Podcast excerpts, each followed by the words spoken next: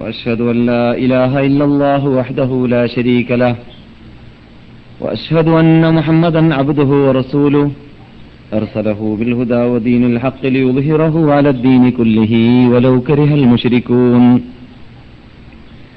أما بعد فإن أحسن الحديث كتاب الله وخير الهدي هدي محمد صلى الله عليه وسلم وشر الأمور محدثاتها وكل محدثة بدعة وكل بدعة ضلالة وكل ضلالة في النار اللهم صل على محمد وعلى آل محمد كما صليت على إبراهيم وعلى آل إبراهيم إنك حميد مجيد اللهم بارك على محمد وعلى آل محمد كما باركت على إبراهيم وعلى آل إبراهيم إنك حميد مجيد رب اشرح لي صدري ويسر لي أمري واحلل عقدة من لساني يفقهوا قولي اللهم حبب إلينا الإيمان وزينه في قلوبنا وكره إلينا الكفر والفسوق والعصيان واجعلنا من الراشدين اللهم أرنا الحق حقا وارزقنا اتباعه وأرنا الباطل باطلا وارزقنا اجتنابه توفنا مسلمين والحقنا بالصالحين اللهم آت أنفسنا تقواها وزكها أنت خير من زكاها أنت وليها ومولاها يا رب العالمين اللهم إنا نسألك كل ما سألك به عبدك ونبيك محمد صلى الله عليه وسلم ونستعيذك من كل ما استعاذك منه عبدك ونبيك محمد صلى الله عليه وسلم ونسألك الجنة وما قرب إليها من قول أو عمل ونعوذ بك من النار وما قرب إليها من قول أو عمل ربنا هب لنا من أزواجنا وذرياتنا قرة أعين واجعلنا للمتقين إماما ربنا اصرف عنا عذاب جهنم إن عذابها كان غراما إنها ساءت مستقرا ومقاما ربنا آتنا في الدنيا حسنة وفي الآخرة حسنة وقنا عذاب النار آمين أعوذ بالله من الشيطان الرجيم بسم الله الرحمن الرحيم يا أيها الذين آمنوا هل أدلكم على تجارة تنجيكم من عذاب أليم تؤمنون بالله ورسوله وتجاهدون في سبيل الله بأموالكم وأنفسكم ذلكم خير لكم إن كنتم تعلمون يغفر لكم ذنوبكم ويدخلكم جنات تجري من تحتها الأنهار ومساكن طيبة في جنات عدن ذلك الفوز العظيم وأخرى تحبونها نصر من الله وفتح قريب وبشر المؤمنين. ബഹുമാനികളെ, വിശുദ്ധ മദീനവാസികളെ, ശ്രോതാക്കളെ, പണ്ഡിതന്മാരെ, വിദ്യാർത്ഥികളെ, സഹോദരന്മാരെ, സഹോദരികളെ, അസ്സലാമു അലൈക്കും.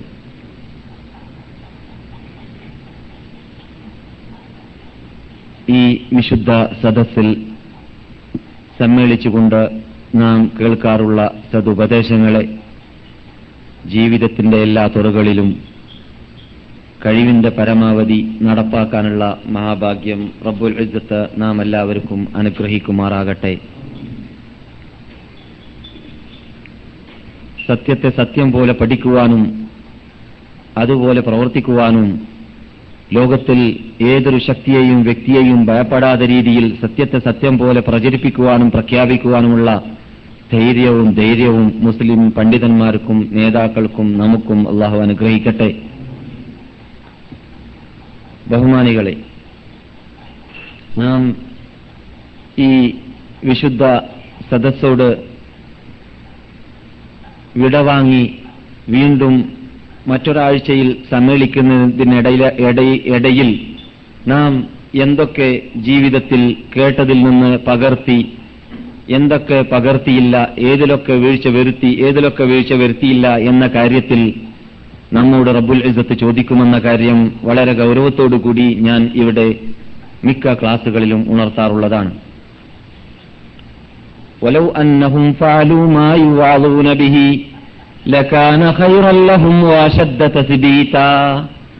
അവർ കേട്ടുകൊണ്ടിരിക്കുന്ന സതുപദേശങ്ങളെയും വാളുകളെയും അവരുടെ ജീവിതത്തിൽ പകർത്തിയിരുന്നുവെങ്കിൽ അവർക്കത് നന്നായിരുന്നേനെ എന്ന് മാത്രമല്ല, അവരുടെ ഈമാൻ അവരുടെ ഹൃദയത്തിൽ അടിയുറച്ചുള്ള ഈമാനായി മാറാനും അത് ഉപയോഗപ്രദമായിരുന്നേനെ എന്ന് റബ്ബുൽ ഇസ്സത്ത് പറഞ്ഞതായ വാക്ക് നാം സാധാരണ ഇവിടെ പറയാറുള്ളതാണ്. നാം ഇവിടെ സമ്മേളിക്കുന്നത് കഥ കേൾക്കാൻ മാത്രമല്ല, നേരം പോക്കിന് മാത്രമല്ല.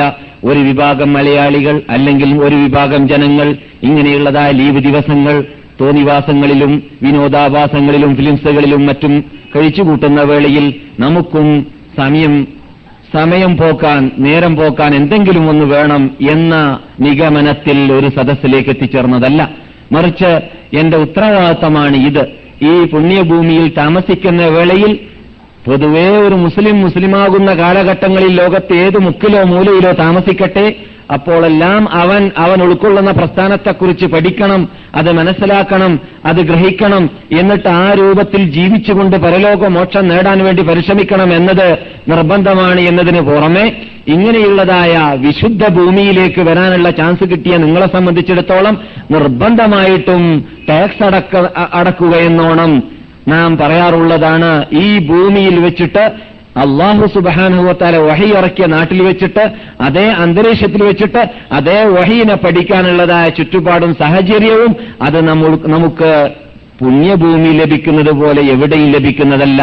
ഇവിടെ വരാൻ ചാൻസ് കിട്ടിയവർക്ക് ലഭിക്കുന്നത് പോലെ ആർക്കും ചാൻസ് ലഭിക്കുന്നതുമല്ല എന്നത് നാം വളരെ ഗൗരവത്തോടു കൂടി ഗൗനിക്കേണ്ടതുണ്ട്, മനസ്സിലാക്കേണ്ടതുണ്ട്. അത് മുമ്പിൽ വെച്ചിട്ടായിരിക്കണം നാം ഇവിടെ ക്ലാസ്സിൽ വരേണ്ടതെന്ന് നാം പറയാറുണ്ട്.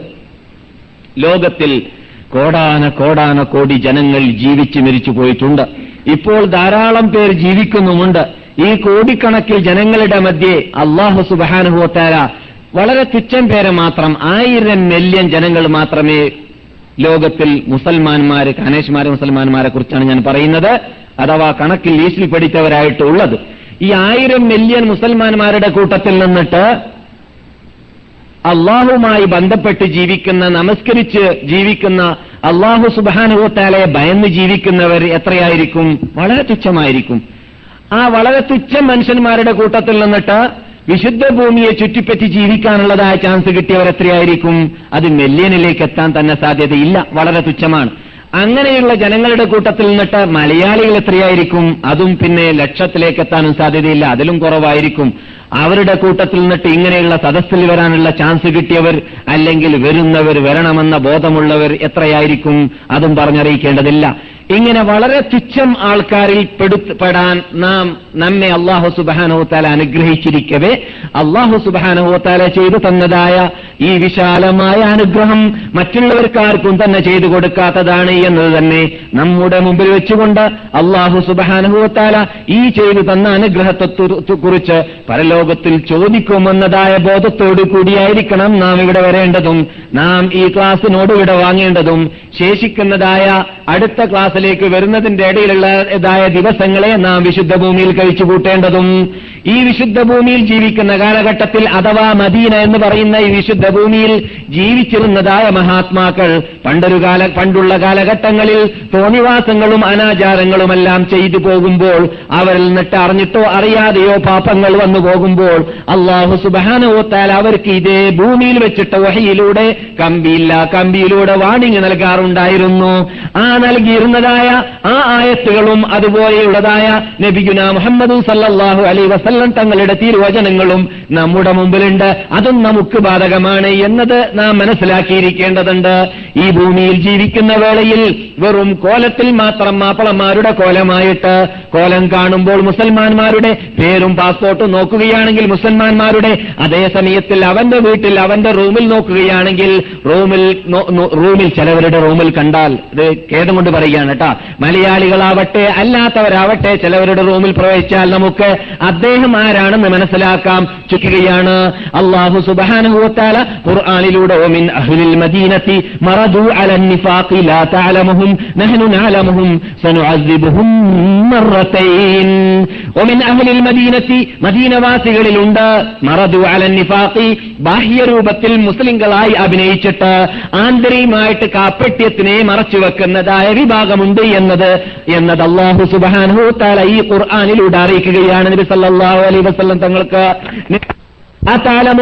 നിങ്ങൾക്ക് അവരറിയുകയില്ല, നിങ്ങൾക്ക് അവരുടെ അഡ്രസ് അറിഞ്ഞോളണമെന്നില്ല, ഏത് റൂമിലാണ് ഏത് സ്ഥലങ്ങളിലാണ് അവർ തോന്നിവാസം ചെയ്യുന്നത്, അവർ അനാചാരം ചെയ്യുന്നത്, അവർ ഫോൺ ചെയ്യുന്നത്, അവർ എഴുത്തയക്കുന്നത്, ഇസ്ലാമിന് വിപരീതമായിട്ട് അള്ളാഹുവിന്റെ കൽപ്പനയ്ക്ക് വിപരീതമായിട്ട് ഈ വിശുദ്ധ ഭൂമിയുടെ പവിത്രതയ്ക്ക് വിരുദ്ധമായിട്ട് അവരെന്തെല്ലാം അക്രമണങ്ങൾ, അനീതികൾ, തോന്നിവാസങ്ങൾ, അനാചാരങ്ങൾ ചെയ്യുന്നുണ്ട് എന്നത് നിങ്ങൾ അറിയുന്നുണ്ടായിരിക്കുകയില്ല. പക്ഷേ നഹ്നു നഅലമുഹും അല്ലാഹു പറയുന്നു നാം അത് അറിയുന്നുണ്ട്, കൃത്യമായി അറിയുന്നുണ്ട്. എവിടെയാണ്, ഏത് സ്ഥലത്തിൽ വെച്ചിട്ടാണ്, ആരാണ്, അവന്റെ അഡ്രസ് ഏതാണ്, അവന്റെ പേരെന്താണ്, അവൻ ചെയ്ത പ്രവർത്തനം എന്താണ്, ടൈം ഏതാണ്, എല്ലാം അല്ലാഹു പറയുന്നു, നാം അറിയുന്നുണ്ട്. സനുഅസിബുഹും മർറതൈൻ മദീനയിൽ വെച്ചിട്ട് പോലും തോന്നിവാസം നീക്കി വെക്കാൻ സാധിക്കാത്തതായ കാപ്പട്യത്തിന്റെ ഉടമകളെ ഞാൻ ഒരു ശിക്ഷ മാത്രമല്ല നൽകുക, ഡബിൾ ശിക്ഷയാണ് ശിക്ഷിക്കുക. അള്ളാന്റെ വാണിംഗ് ആണ്. മദീനവാസികൾ എന്നിട്ട് തോന്നിവാസം ചെയ്ത വിഭാഗത്തെ അള്ളാഹു ഭയപ്പെടുത്തിയതായ ഒരു വാക്കാണ് വിശുദ്ധ ഫുർഖാനുൽ അലീമിലൂടെ. അള്ളാന്റെ വചനമാണ്, അള്ളാന്റെ കലാമാണ്. ഇത് പണ്ടൊരു കാലഘട്ടത്തിൽ ജീവിച്ച കാപ്പട്ടത്തിന്റെ ഉടമകളാകുന്ന മുനാഫിഖീങ്ങൾക്ക് മാത്രം ബാധകമല്ല, മറിച്ച് ഖിയാമത്ത് നാൾ വരെ ആ രൂപത്തിൽ ജീവിക്കുന്നവരാളുണ്ടോ അവരെ എല്ലാം ബാധിക്കുമെന്നത് നിങ്ങൾ മനസ്സിലാക്കിയിരിക്കേണ്ടതുണ്ട്. റബ്ബുൽ ഇസ്സത്ത് പരലോകത്തിലേക്ക് എത്തിക്കഴിഞ്ഞാൽ ഓരോ മുസൽമാന്മാരെയും അവിടെ അല്ലാഹു സുബ്ഹാനഹു വ തആല നിങ്ങൾ ഈ കാണുന്നത് വഹാദാ കിതാബുനാ യംതുഖു അലൈക്കും ബിൽ ഹഖ്, നിങ്ങളുടെ മുമ്പിൽ ഈ കാണുന്നത് നമ്മുടെ കമ്പ്യൂട്ടറാണ് കൂട്ടരെ. നോക്കൂ, ഇതിൽ നിങ്ങൾ ചെയ്തത് മുഴുവനും റിക്കാർഡാക്കപ്പെട്ടിരിക്കുകയാണ്, ഇതിൽ കള്ളം ഒന്നും തന്നെയില്ല, നിങ്ങൾ ചെയ്തത് മാത്രമേ ഉള്ളൂ. ومن يعمل مثقال ذرة خيرا يرى ومن يعمل مثقال ذرة شرا يرى. നിങ്ങൾ നന്മ അണുവിന്റെ അത്രയുള്ളതാണ് ചെയ്തതെങ്കിൽ അത് നിങ്ങൾ അള്ളാഹിന്റെ കമ്പ്യൂട്ടറിൽ കാണുക തന്നെ ചെയ്യും. നിങ്ങൾ തിന്മയാണ് ചെയ്തതെങ്കിൽ അതും അള്ളാഹിന്റെ കമ്പ്യൂട്ടറിൽ കാണുക തന്നെ ചെയ്യും. അങ്ങനെ കാണിക്കപ്പെടുന്ന വേളയിൽ ലായു അതൊരു സദീറത്തൻ വലാ കബീറത്തൻ ഇല്ലാ അഹ്സാഹ വജദൂ മാ അമിലു ഹാദിറ വലാ യളിമു റബ്ബുക അഹദ. അവർ ചെയ്തതായ ചെറുതോ വലുതോ ആയി മറിഞ്ഞിട്ടോ അറിയാതെയോ, ജനങ്ങൾ അറിഞ്ഞിട്ടോ അറിയാതെയോ മറച്ചിട്ടോ വെളിവാക്കിയിട്ടോ പരസ്യമായിട്ടോ രഹസ്യമാക്കി ോ എങ്ങനെയാണ് അവർ ചെയ്തത്, അതെല്ലാം അവിടെ കുറിക്കപ്പെട്ടിട്ടുണ്ട്. ആ കുറിക്കപ്പെട്ടത് കമ്പ്യൂട്ടർ കാണുന്ന വേളയിൽ അവർ പറയുന്നതായിരിക്കും മാലിഹാദൽ കിതാബ്, എന്തൊരു കമ്പ്യൂട്ടറാണിത്, എന്തൊരു ഗ്രന്ഥമാണിത്, എന്തൊരു അത്ഭുത യന്ത്രമാണിത്. മാലിഹാദൽ കിതാബ് ലാ യുഗാദിറു സഗീറത്തൻ വലാ കബീറത്തൻ ഇല്ലാ അഹ്സാഹാ. ഞാൻ ഭൂമിയിൽ വെച്ചിട്ട് ആരും എന്നെ കാണാത്ത വേളയിൽ ചെയ്തതും ആരും എന്നെ കാണാതെ വളരെ വളരെ രഹസ്യമായിട്ട് ചെയ്തത് പോലും ഇവിടെ റിക്കാർഡാക്കപ്പെട്ടിട്ടുണ്ട്. ചെറുതും വലുതുമായ എല്ലാം ഇവിടെ കാണുന്നുണ്ടല്ലോ, എന്തൊരു അത്ഭുത ഗ്രന്ഥമാണ് അല്ലെങ്കിൽ യന്ത്രമാണ് എന്ന് അവൻ പറയുന്നതായിരിക്കും പരലോകത്തിൽ. അല്ലാഹു പറയുന്നു, അല്ലയോ കൂട്ടരേ, നിങ്ങൾ ഈ കണ്ടത് എന്റെ വകയിൽ കൂട്ടിച്ചേർത്തതല്ല, എന്റെ മലക്കുകളാകുന്ന കിറാമൻ കാതിബീന യഅലമൂന മാ തഫ്അലൂൻ, നിങ്ങൾ പ്രവർത്തിച്ചതിന് കൃത്യമായിട്ട് റിക്കാർഡാക്കിയതായ മലക്കുകൾ ഉണ്ടല്ലോ, അവരുടെ ഇഷ്ടാനുസരണം അവരുടെ പോക്കറ്റിൽ നിന്നിട്ട് ഒന്നും തന്നെ കൂട്ടിച്ചേർത്തിട്ടുമില്ല. എല്ലാം നിങ്ങൾ പ്രവർത്തിച്ചത് മാത്രമേ നിങ്ങൾ ഇവിടെ കാണുന്നുള്ളൂ എന്ന് അല്ലാഹു സുബ്ഹാനഹു വ തആല അവരോട് മറുപടി നൽകുന്നതാണ്. അത്ഭുതത്തോടു കൂടി അവർ ആ ഗ്രന്ഥത്തെ കാണുന്ന വേളയിൽ ചോദിക്കുമ്പോൾ, ഈ രംഗം വരാൻ പോകുന്ന വേളയിൽ ഇതെല്ലാം കാണാൻ പോകുന്ന പൂരമാണ്, നിർബന്ധമായിട്ട് കാണുമെന്നത് നിങ്ങൾ എന്നെ കാണും പോലെ, ഞാൻ നിങ്ങളെ കാണും പോലെ കാണാൻ പോകുന്ന രംഗമാണ്. ഈ രംഗത്തിൽ അല്ലാഹു സുബ്ഹാനഹു വ തആല ഓരോ വിഭാഗത്തോട് ഓരോ ചോദ്യം ചോദിക്കുന്ന കൂട്ടത്തിൽ, അല്ലയോ എന്റെ മുമ്പിൽ ഇരിക്കുന്നവരെ, മദീനവാസികളെ, ഈ വിശുദ്ധ ഭൂമിയിൽ താമസിക്കാൻ അല്ലാഹു ചാൻസ് നൽകിയവരെ, റബ്ബേ, എന്നോടും നിങ്ങളോടും ഒരു ചോദ്യമെങ്കിലും അള്ളാഹു കൂടുതൽ ചോദിക്കാതിരിക്കുന്നതല്ലാതെ എന്താണ്?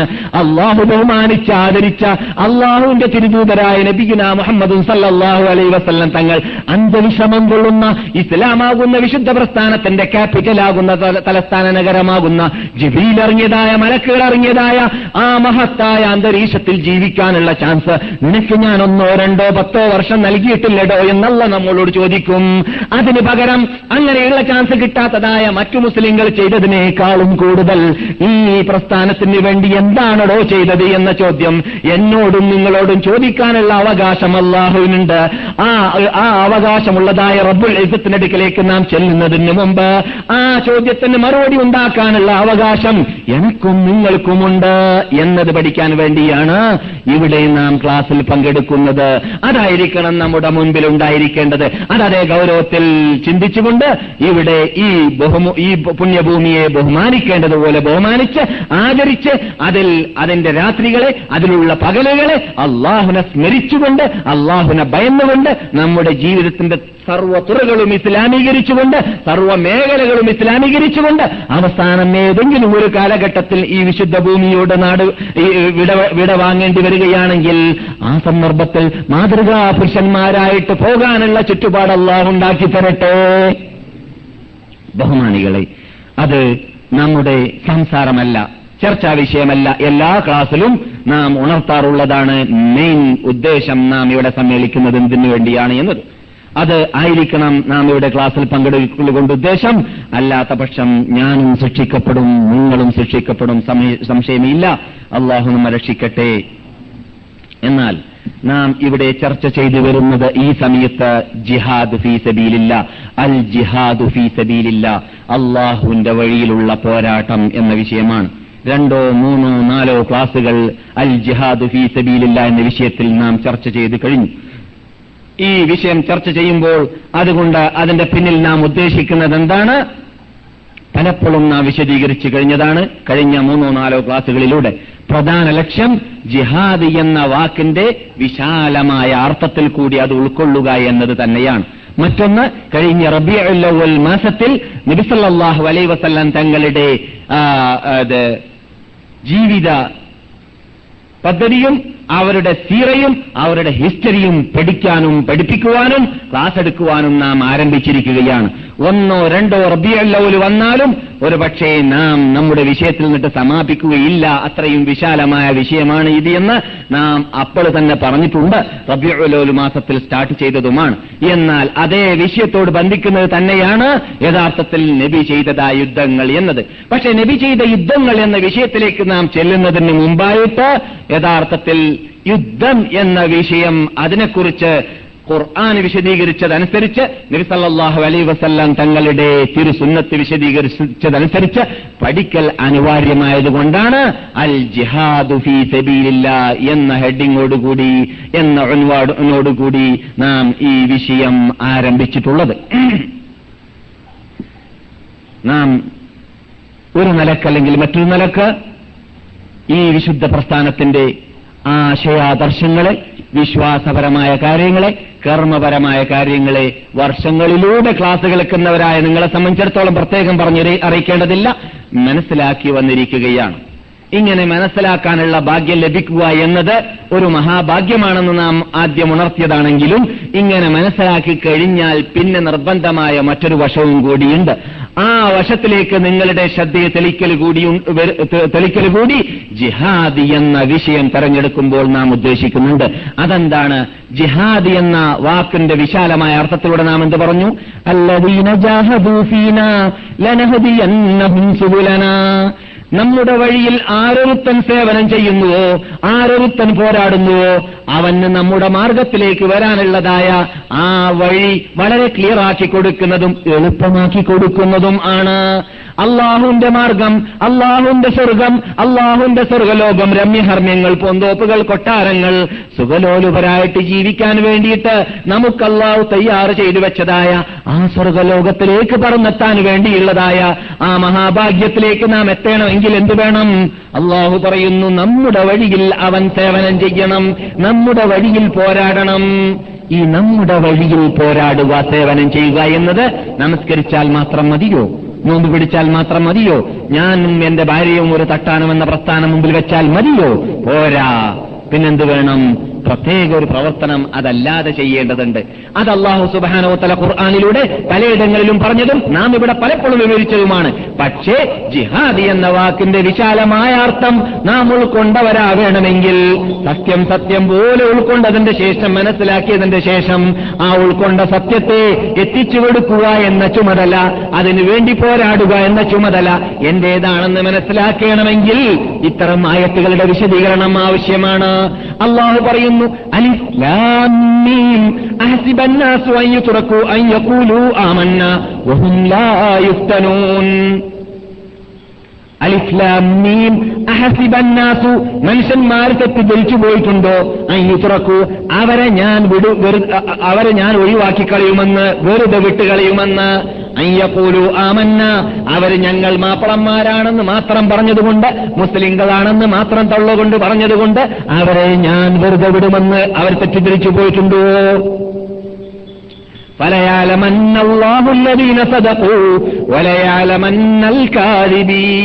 നിങ്ങൾ എന്നിട്ട് ആരാണ് യുദ്ധം ചെയ്യുന്നതിൽ, സേവനമനുഷ്ഠിക്കുന്നതിൽ സത്യവാന്മാരാണ് എന്നത് പരിശോധിക്കാതെയും ആരാണ് കള്ളം പറഞ്ഞവർ എന്നത് പരിശോധിക്കാതെയും അല്ലാഹു സുബ്ഹാനഹു വ തആല നിങ്ങൾ വെറുതെ വിടുമെന്ന് നിങ്ങൾ തെറ്റിദ്ധരിച്ചു പോയിട്ടുണ്ടോ? ഒരു ചോദ്യം മറ്റൊരിടത്ത് ചോദിക്കുന്നു. അം ഹസിബ്തും അൻ തദ്ഖുലുൽ ജന്ന നിങ്ങൾക്ക് സ്വർഗ്ഗത്തിൽ കടക്കാൻ പൂതിയുണ്ടോ?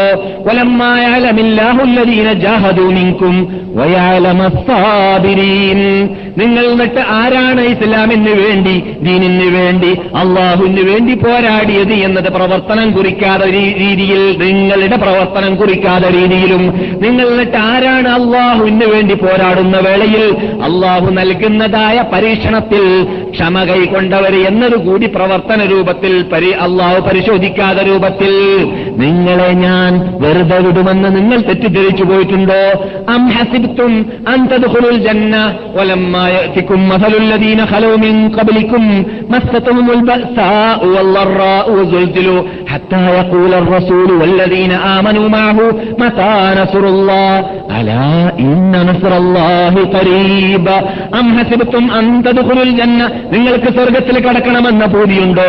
വലമ്മാ യഅതികും മസലുൽ ലദീന ഖലൂ മിൻ ഖബ്ലികും നിങ്ങൾക്ക് മുമ്പ് ജീവിച്ചതായ, നിങ്ങൾ ചേതാക്കൾ നേതാക്കളാണെന്ന് അഭിമാനിച്ച് പറയുന്ന മഹാത്മാക്കളാകുന്ന അമ്പ്യാക്കന്മാർ, സാലിഹീങ്ങൾ, പ്രത്യേകിച്ച് മുഹമ്മദ് നബിയുടെ ഉമ്മത്തികളെ സംബന്ധിച്ചിടത്തോളം പറയുകയാണെങ്കിൽ നിങ്ങൾ ഇപ്പോൾ താമസിക്കുന്ന ഈ ഭൂമിയിൽ ജീവിച്ച ലക്ഷത്തോളം സഹാബാക്കൾ, കരൾ മുറിച്ചു കൊടുത്ത, കഴുത്ത് മുറിച്ചു കൊടുത്ത മഹാത്മാക്കളെ പോലത്തവർ, അങ്ങനെയുള്ള ആൾക്കാർ ഇസ്ലാമിന് വേണ്ടി പോരാടിയിട്ട് ഇസ്ലാമിന് വേണ്ടി യാതനകളും മർദ്ദനങ്ങളും വേദനകളും ഉൾപട്ടിണിയും അരപ്പട്ടിണിയും കഷ്ടതകളും ഹിജ്റയും നാടോടി ഒഴിവാക്കലും എല്ലാം അനുഭവപ്പെട്ടതുപോലെ അല്ലാഹു സുബ്ഹാനഹു വ തആല നിങ്ങളെയും നിങ്ങളെ ഉൾക്കൊള്ളുന്നതായ വിശ്വാസത്തിന് വേണ്ടി, പ്രസ്ഥാനത്തിന് വേണ്ടി, ഈ ഉൾക്കൊള്ളുന്ന തത്വത്തിന് വേണ്ടി നിങ്ങളെയും പരിശോധിക്കാതെ, പരീക്ഷിക്കാതെ നിങ്ങൾക്ക് പെട്ടെന്നങ്ങട്ട് സ്വർഗത്തിൽ കടന്നേക്കാമെന്ന പൂതിയുണ്ടോ? അപ്പോൾ നാം ഈ കേട്ട മൂന്നായത്തിലൂടെ എന്ത് മനസ്സിലാക്കാൻ സാധിച്ചു? നമസ്കരിച്ചാൽ മാത്രം, നോമ്പ് പിടിച്ചാൽ മാത്രം, സക്കാത്ത് കൊടുത്താൽ മാത്രം പെട്ടെന്നങ്ങട്ട് റൂട്ട് ക്ലിയറായി കിട്ടുന്നതല്ല, വേറെയും കുറെ കാര്യങ്ങൾ ചെയ്യാനുണ്ട് എന്നത്. അതെന്താണ്? ഈ ദീൻ എന്റെ മതമാണ്, ഈ ദീൻ എല്ലാവരുടെ മതമെന്നതുപോലെ, അഥവാ അല്ലാഹു സുബ്ഹാനഹു വ തആല അംഗീകരിച്ചിട്ട് നമുക്ക് എല്ലാവർക്കും തന്ന മതമെന്നതുപോലെ ഇതിനെ സംരക്ഷിക്കേണ്ട ചുമതല എന്റേതും കൂടിയാണ് എന്നത് ഓരോരുത്തരുടെ കൂടെയും ഓരോരുത്തരുടെ ശ്രദ്ധയിലും ഉണ്ടായിരിക്കേണ്ടതാണ്.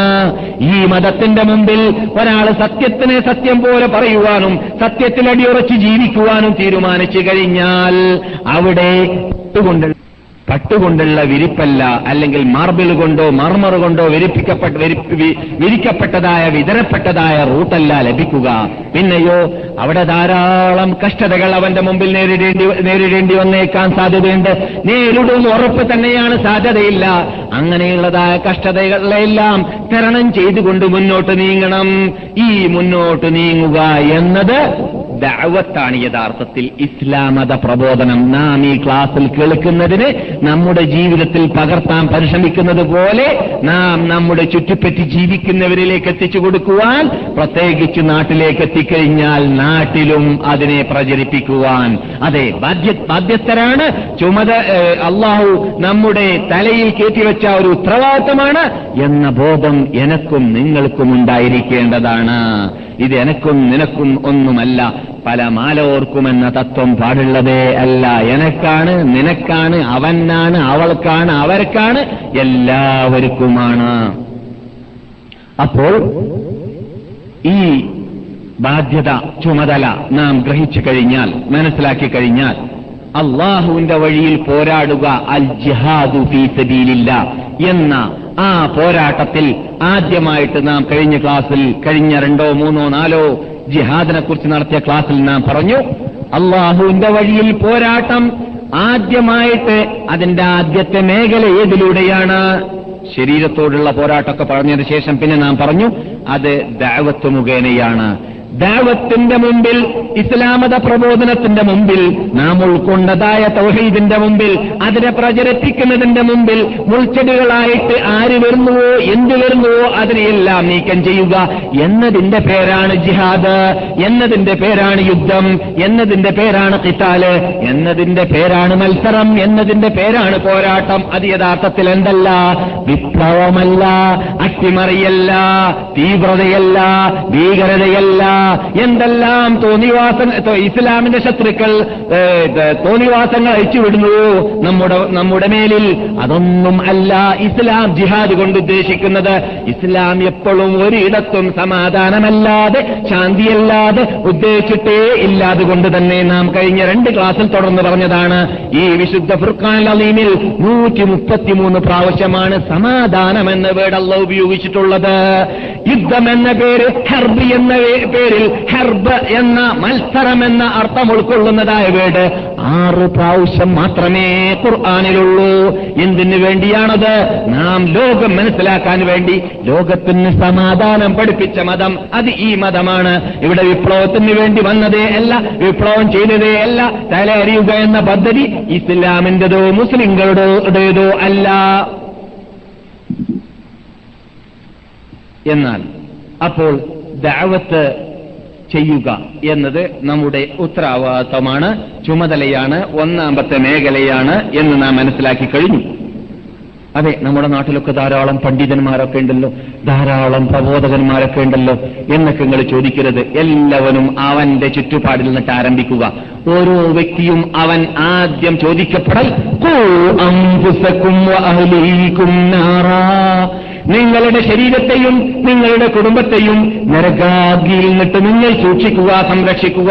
അള്ളാന്റെ കൽപ്പനയാണ്. അപ്പോൾ ആദ്യമായിട്ട് എന്റെ ശരീരം അള്ളാഹുവിന്റെ റസൂല് പഠിപ്പിച്ച വിശ്വാസപരമായ, ആചാരപരമായ ആ തത്വത്തിൽ, ആ തൗഹീദിൽ, ആ അടിസ്ഥാനത്തിൽ, ആ ഒറിജിനൽ അഹ്ലുസ് സുന്നത്ത് വൽ ജമാഅത്തിന്റെ ആശയാദർശത്തിലാണോ ഞാനുള്ളത് എന്നെ ആദ്യം പരിശോധിക്കുക. പ്രത്യേകിച്ച് മദീനയിൽ വന്നിട്ട് നാട്ടിലേക്ക് പോകാൻ ഇതിലുള്ള തൗഫീഖ് അള്ളാഹു നൽകിയ മഹാത്മാക്കളെ സംബന്ധിച്ചിടത്തോളം, മദീനയിൽ നിന്നിട്ട് ആ ഒറിജിനൽ തൗഹീദിന്റെ നാട്ടിൽ നിന്നിട്ട് ഒറിജിനൽ വിശ്വാസം, ഒറിജിനൽ ആചാരം പഠിക്കാനുള്ള ചാൻസ് അള്ളാഹു നൽകിയിരിക്കവേ, അതാണോ ഞാൻ ഇതുവരെ ചെയ്തത്, അതല്ല അതിന് വിപരീതമാണോ എന്നത് ഒരു ആത്മപരിശോധന നടത്തുക.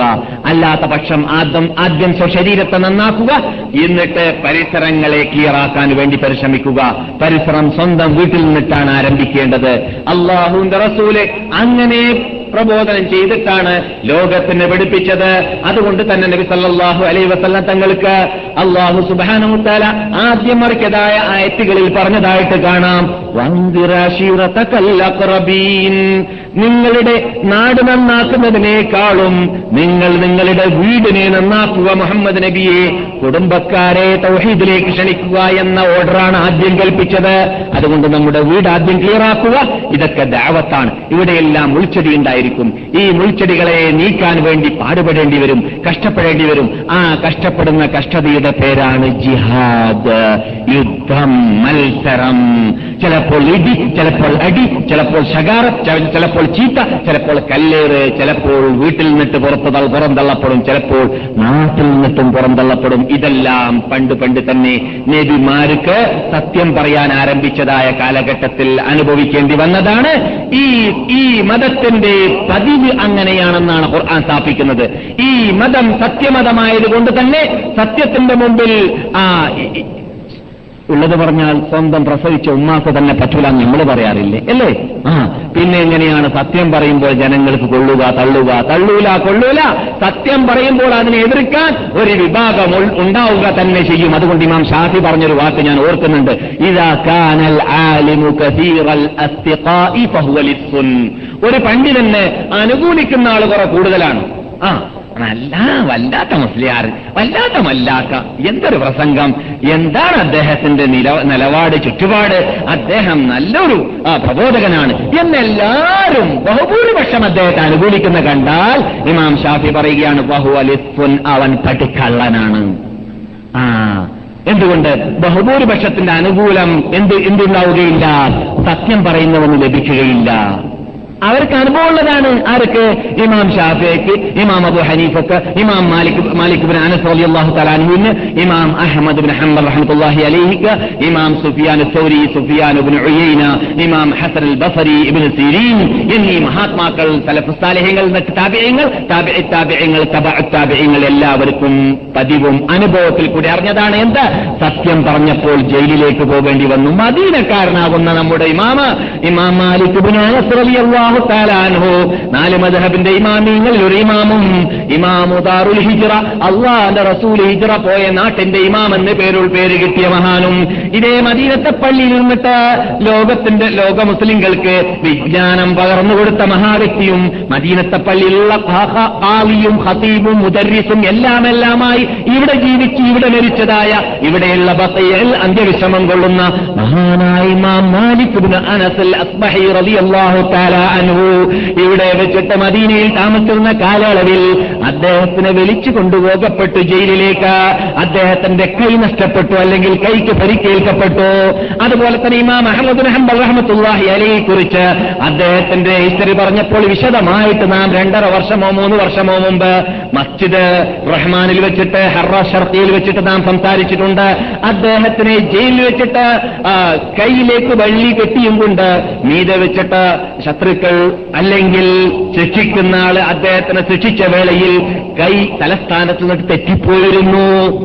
2.5 വർഷമായിരുന്നു അദ്ദേഹത്തിനെ ശിക്ഷിച്ചിരുന്നത്. അദ്ദേഹത്തിനെ ശിക്ഷിച്ചിരുന്ന അല്ലെങ്കിൽ ജയിൽ പുള്ളിയാക്കിയിരുന്നതായ ഭരണകൂടം ഇതാരാണ്? നാല് മദ്ഹബിന്റെ ഇമാമിങ്ങളിൽ ഒരു ഇമാമാണെന്ന് അറിയപ്പെടുന്ന മഹാനായ ഇമാം ശാഫി റഹ്മത്തുള്ളാഹി അലൈഹിയുടെ തൽമീദും മഹാവ്യക്തിയുമാകുന്ന ഇമാം അഹ്മദ് ഇബ്നു ഹംബൽ റഹ്മത്തുള്ളാഹി അലൈഹി 2.5 വർഷം ജയിൽ പുള്ളിയായിരുന്നു. മനസ്സിലായില്ലേ? അദ്ദേഹം എന്തിനു വേണ്ടിയാണ് ജയിൽ പുള്ളിയായത്? ചെറിയ പ്രശ്നമാണ്. സത്യം പോലെ തുറന്നു പറഞ്ഞു. പുത്തം പ്രസ്ഥാനക്കാരാകുന്ന റാഫിലികൾ, ഷിയാക്കൾ, തോണിവാസികൾ, ഖവാരിജികൾ, മുഅ്തസിലികൾ ഉടലെടുത്തപ്പോൾ അവർക്കെതിരിൽ അദ്ദേഹം പ്രസംഗിച്ചു, പുസ്തകം എഴുതി, അദ്ദേഹം ജനങ്ങളുടെ മുമ്പിൽ പ്രചരിപ്പിച്ചു, തൗഹീദ് പ്രചരിപ്പിച്ചു, ദഅവത്ത് സത്യ ദഅവത്ത് പ്രചരിപ്പിച്ചു. അത് കാരണത്താൽ ജയിൽ പുള്ളിയാവേണ്ടി വന്നു. അതെ, ഇമാം അഹ്മദ് ഇബ്നു ഹംബൽ. അതുപോലെ തന്നെ ഇമാം അബൂ ഹനീഫയുടെ ഹിസ്റ്ററി മറിച്ചു നോക്കുകയാണെങ്കിലും നമുക്ക് കാണാൻ സാധിക്കുന്നു അദ്ദേഹം ജയിൽ പുള്ളിയായിരുന്നു എന്നും ചില ഹിസ്റ്ററി ഗ്രന്ഥത്തിൽ കാണുന്നു. അദ്ദേഹം അടി കൊണ്ട് അവസാനം മരിച്ചതുവരേക്കും ജയിലിൽ കിടന്നുകൊണ്ടായിരുന്നു എന്നാണ്. ഇമാമിങ്ങളുടെ കൂട്ടത്തിൽ ഏറ്റവും വലിയ പഴക്കമുള്ള, ഏറ്റവും വയസ്സും പ്രായവുമുള്ള ഇമാമായിട്ട് അറിയപ്പെടുന്ന മഹാനായ ഇമാം അബൂ ഹനീഫത്തുൽ കൂഫി റഹ്മത്തുള്ളാഹി അലൈഹി. എന്താണ് അദ്ദേഹത്തിന്റെ പേര്? അബൂ ഹനീഫയുടെ പേര് ഓർക്കുന്നുണ്ടോ? മറന്നുപോയി. അബൂബക്കർ സിദ്ദീഖിന്റെ പേര് നമ്മളൊരു മൗലവിമാർക്ക് അറിയല്ലോ, പിന്നെ അറിഞ്ഞില്ലെങ്കിൽ പിന്നെ മൗലവി ആവില്ലല്ലോ. നുഅ്മാൻ ഇബ്നു സാബിത്. അബൂ ഹനീഫിന്റെ പേരെന്താണ്? നുഅ്മാൻ ഇബ്നു സാബിത്. നമ്മൾ ഏകദേശം ഒരു 1-1.5 വർഷം മുമ്പ് ഹിജറ ലോഡ്ജിൽ സംസാരിച്ചപ്പോൾ ഒരു 15 മിനിറ്റ് വരേക്കും അബൂബക്കർ സിദ്ദീഖിനെ പരിചയപ്പെടുത്തിയിട്ട് ആരാ ഈ മനുഷ്യന്ന് മനസ്സിലാക്കിയിരുന്നില്ല ശ്രോതാക്കൾ. അബൂബക്കർ സിദ്ദീഖിന്റെ പേരെന്തായിരുന്നു? അബ്ദുല്ലാഹിബ്നു ഉസ്മാൻ. ആർക്കെങ്കിലും പറഞ്ഞാൽ പെട്ടെന്ന് കോലം വരുമോ? ഇല്ല. അബൂബക്കർ സിദ്ദീഖിന്റെ പേരെന്താണ്? അബ്ദുല്ലാഹ് ഇബ്നു ഉസ്മാൻ. അബ്ദുല്ലാഹ് ഇബ്നു ഉസ്മാൻ എന്നാണ് അബൂബക്കർ സിദ്ദീഖിന്റെ പേര്. അബൂബക്കർ എന്ന് പറയുന്നത് പേരല്ല, ഒരാളെ അബു കൂട്ടി പറയൽ കൂട്ടുപേരാണ് അല്ലെങ്കിൽ സ്ഥാനപ്പേരാണ്. അതുപോലെ മഹാനായ അബു ഹനീഫത്തുൽ കുഫി റഹ്മത്തുള്ളാഹി അലൈഹിയുടെ പേര് നുഅ്മാൻ ഇബ്നു സാബിത് എന്നാണ്. അദ്ദേഹവും അറസ്റ്റായി ജയിൽ പുള്ളിയായി അവിടെ തന്നെ മരിച്ചു എന്നും ഒരു റിപ്പോർട്ടിൽ പറയപ്പെടുന്നു. അതുപോലെ ഇമാം ഷാഫി റഹ്മത്തുള്ളാഹി അലൈഹി മുഹമ്മദ് ഇബ്നു ഇദ്രീസ് ഷാഫി റഹ്മത്തുള്ളാഹി അലൈഹി കോർട്ടിലേക്ക് വലിച്ചു കൊണ്ടുപോകപ്പെട്ടിരുന്നു. പക്ഷേ വലിയ വളവനായതുകൊണ്ട് പെട്ടെന്ന് ജയിലിൽ പോയില്ല എന്നാണ് കേൾക്കുന്നത്. അവിടെ എത്തിയപ്പോൾ ഖുർആനും അതുപോലെ തൗറാത്ത്, ഇഞ്ചീൽ, സബൂർ എന്നിവ സൃഷ്ടിക്കപ്പെട്ടതാണോ അല്ലേ എന്ന് ചോദിക്കപ്പെട്ടപ്പോൾ അദ്ദേഹം ഖുർആന്, തൗറാത്ത്, സബൂർ, ഇഞ്ചീൽ ഈ നാലെണ്ണം മഖ്ലൂഖാണ് എന്ന് പറഞ്ഞതാണ്. അപ്പോൾ ആ വിട്ടേക്കുന്ന ഓർഡർ മഖ്ലൂഖാണെന്ന് പറഞ്ഞാൽ സൃഷ്ടിക്കപ്പെട്ടതാണ്. മൂപ്പർ ഉദ്ദേശിക്കുന്ന ഈ നാല് വിരലാണ് കേട്ടാ. അങ്ങനെ കോർട്ടൊന്ന് രക്ഷപ്പെടാൻ സാധിച്ച സംഭവം അദ്ദേഹത്തിന്റെ ഹിസ്റ്ററിയിൽ കാണാം. ഏതായാലും നമ്മുടെ മഹാത്മാക്കൾ സത്യം സത്യം പോലെ തുറന്നു പറഞ്ഞിരുന്ന കാലഘട്ടങ്ങളിലെല്ലാം അവർക്ക് ഇസ്ലാമിന് വേണ്ടി, സത്യത്തിന് വേണ്ടി ജയിൽ പുള്ളിയാവേണ്ടി വന്നിരുന്നു. ഖിയാമുല്ലൈൽ എന്ന് പറയുന്ന ഒരു സ്വലാത്ത്, ഖിയാമുല്ലൈൽ എന്ന പേരിൽ അറിയപ്പെടുന്ന ഒരു ഗ്രന്ഥം രചിച്ച ഒരു ഗ്രന്ഥകർത്താവ് ഇമാം അഹ്മദ് റഹംബലിന്റെ കാലഘട്ടത്തിൽ തല വേർപെടുത്തപ്പെട്ടതായ ഒരു വ്യക്തിയായിരുന്നു. ഇതേ പ്രശ്നത്തിൽ ആ കാലഘട്ടത്തിൽ സയ്യിദ് കുടുംബത്തിൽപ്പെട്ട തങ്ങന്മാരൊക്കെയായിരുന്നു ഭരണം നടത്തിയിരുന്നത്. പക്ഷേ തങ്ങന്മാരായിരുന്നാലും താനിരിക്കേണ്ടടുത്ത് താനിരുന്നില്ലെങ്കിൽ പിന്നെ അവിടെ വേറെ ആരാ ഇരിക്കാന്നുള്ള എല്ലാവർക്കും അറിയല്ലോ എന്നതുപോലെ തങ്ങന്മാരിക്കേണ്ടടുത്ത് തങ്ങന്മാരിരുന്നില്ല. അവർ മുഅ്തസിലികളായി, അവർ ജഹ്മികളായി, അവർ മുഅത്തലികളായി. അതുപോലെ തന്നെ പണ്ട് തങ്ങന്മാരുടെ നേതാവ് അബൂ താലിബ് നരകത്തിലേക്ക് പോകേണ്ടി വന്നത് എന്തുകൊണ്ടാണ്? തൗഹീദ് ഉൾക്കൊള്ളാത്തത് കൊണ്ടാണ്. അപ്പോൾ തങ്ങന്മാരായതുകൊണ്ട് ഒരാൾക്ക് അല്ലാഹുവിലേക്ക് അടുക്കാൻ സാധിച്ചോളൊന്നില്ല. പക്ഷേ തങ്ങന്മാരായതോടുകൂടി നിൽക്കേണ്ടടുത്ത് നിൽക്കുകയാണെങ്കിൽ, ചെയ്യേണ്ടത് ചെയ്യുകയാണെങ്കിൽ, ഒറിജിനൽ അഹ്ലുസ് സുന്നത്തുൽ ജമാഅത്തിന്റെ ആശയാദർശങ്ങൾ ഉൾക്കൊണ്ടുകൊണ്ട് പ്രവർത്തന രൂപത്തിൽ ഫിറ്റാക്കി കൊണ്ടുവരികയാണെങ്കിൽ മറ്റുള്ളവരെക്കാളും തങ്ങന്മാർക്ക് പ്രത്യേകതയുണ്ട്. തങ്ങന്മാർക്ക് പ്രത്യേകത ഇല്ല എന്ന് പറഞ്ഞല്ല ഞാൻ, മനസ്സിലായില്ലേ? മറ്റുള്ളവരെക്കാളും തങ്ങന്മാർക്ക് പ്രത്യേകതയുണ്ട്. എപ്പോൾ തങ്ങന്മാർ നിൽക്കേണ്ടടുത്ത് നിന്നാൽ. അപ്പോൾ ഈ വാസിഖ് പോലോത്ത, വാസിഖ് ഭരണകർത്താവിന്റെ ഒരു ഖലീഫയുടെ പേരാണ്, അദ്ദേഹം സയ്യിദ് കുടുംബത്തിൽപ്പെട്ട ആളാണ്. പക്ഷേ ഖേദകരമെന്ന് പറയട്ടെ, അവരുടെ കാലഘട്ടങ്ങളിലായിരുന്നു ഈ മഹാത്മാക്കളാകുന്ന ഇമാമിങ്ങളെല്ലാം ജയിൽ പുള്ളികളായിരുന്നത്. നാം പറഞ്ഞു വരുന്നത്, നാം സത്യത്തെ സത്യം പോലെ മദീനയിൽ നിന്നിട്ട് മനസ്സിലാക്കിയതിന്റെ ശേഷം നമ്മുടെ ജീവിതത്തിലും നാട്ടിലും പിറ്റാക്കാൻ തീരുമാനിച്ചു കഴിഞ്ഞാൽ നമുക്ക് ധാരാളം തടസ്സങ്ങൾ മുമ്പിൽ വരും. ഈ തടസ്സങ്ങളെ നീക്കിയും കൊണ്ട്, ഭേദിച്ച് കടന്നുകൊണ്ട് മുന്നോട്ട് നീങ്ങുക എന്നത് ജിഹാദിന്റെ ഒരു ഇനമാണ്. ജിഹാദ് ഫീ സബീലില്ല എന്ന് പറയുന്ന ആ ജിഹാദിന്റെ ഒരു ഇനത്തിൽപ്പെട്ടതാണ് എന്നത് നിങ്ങൾ മനസ്സിലാക്കിയിരിക്കേണ്ടതുണ്ട്. വാളെടുത്തിട്ട് പോർക്കളത്തിൽ ഇറങ്ങുക എന്നത് മാത്രമല്ല ജിഹാദ്. ജിഹാദ് വിശാലമായ അർത്ഥം അതിനുണ്ട് എന്നത് പറയാൻ വേണ്ടിയാണ് നാം ഇതൊക്കെ പറഞ്ഞു വന്നത്.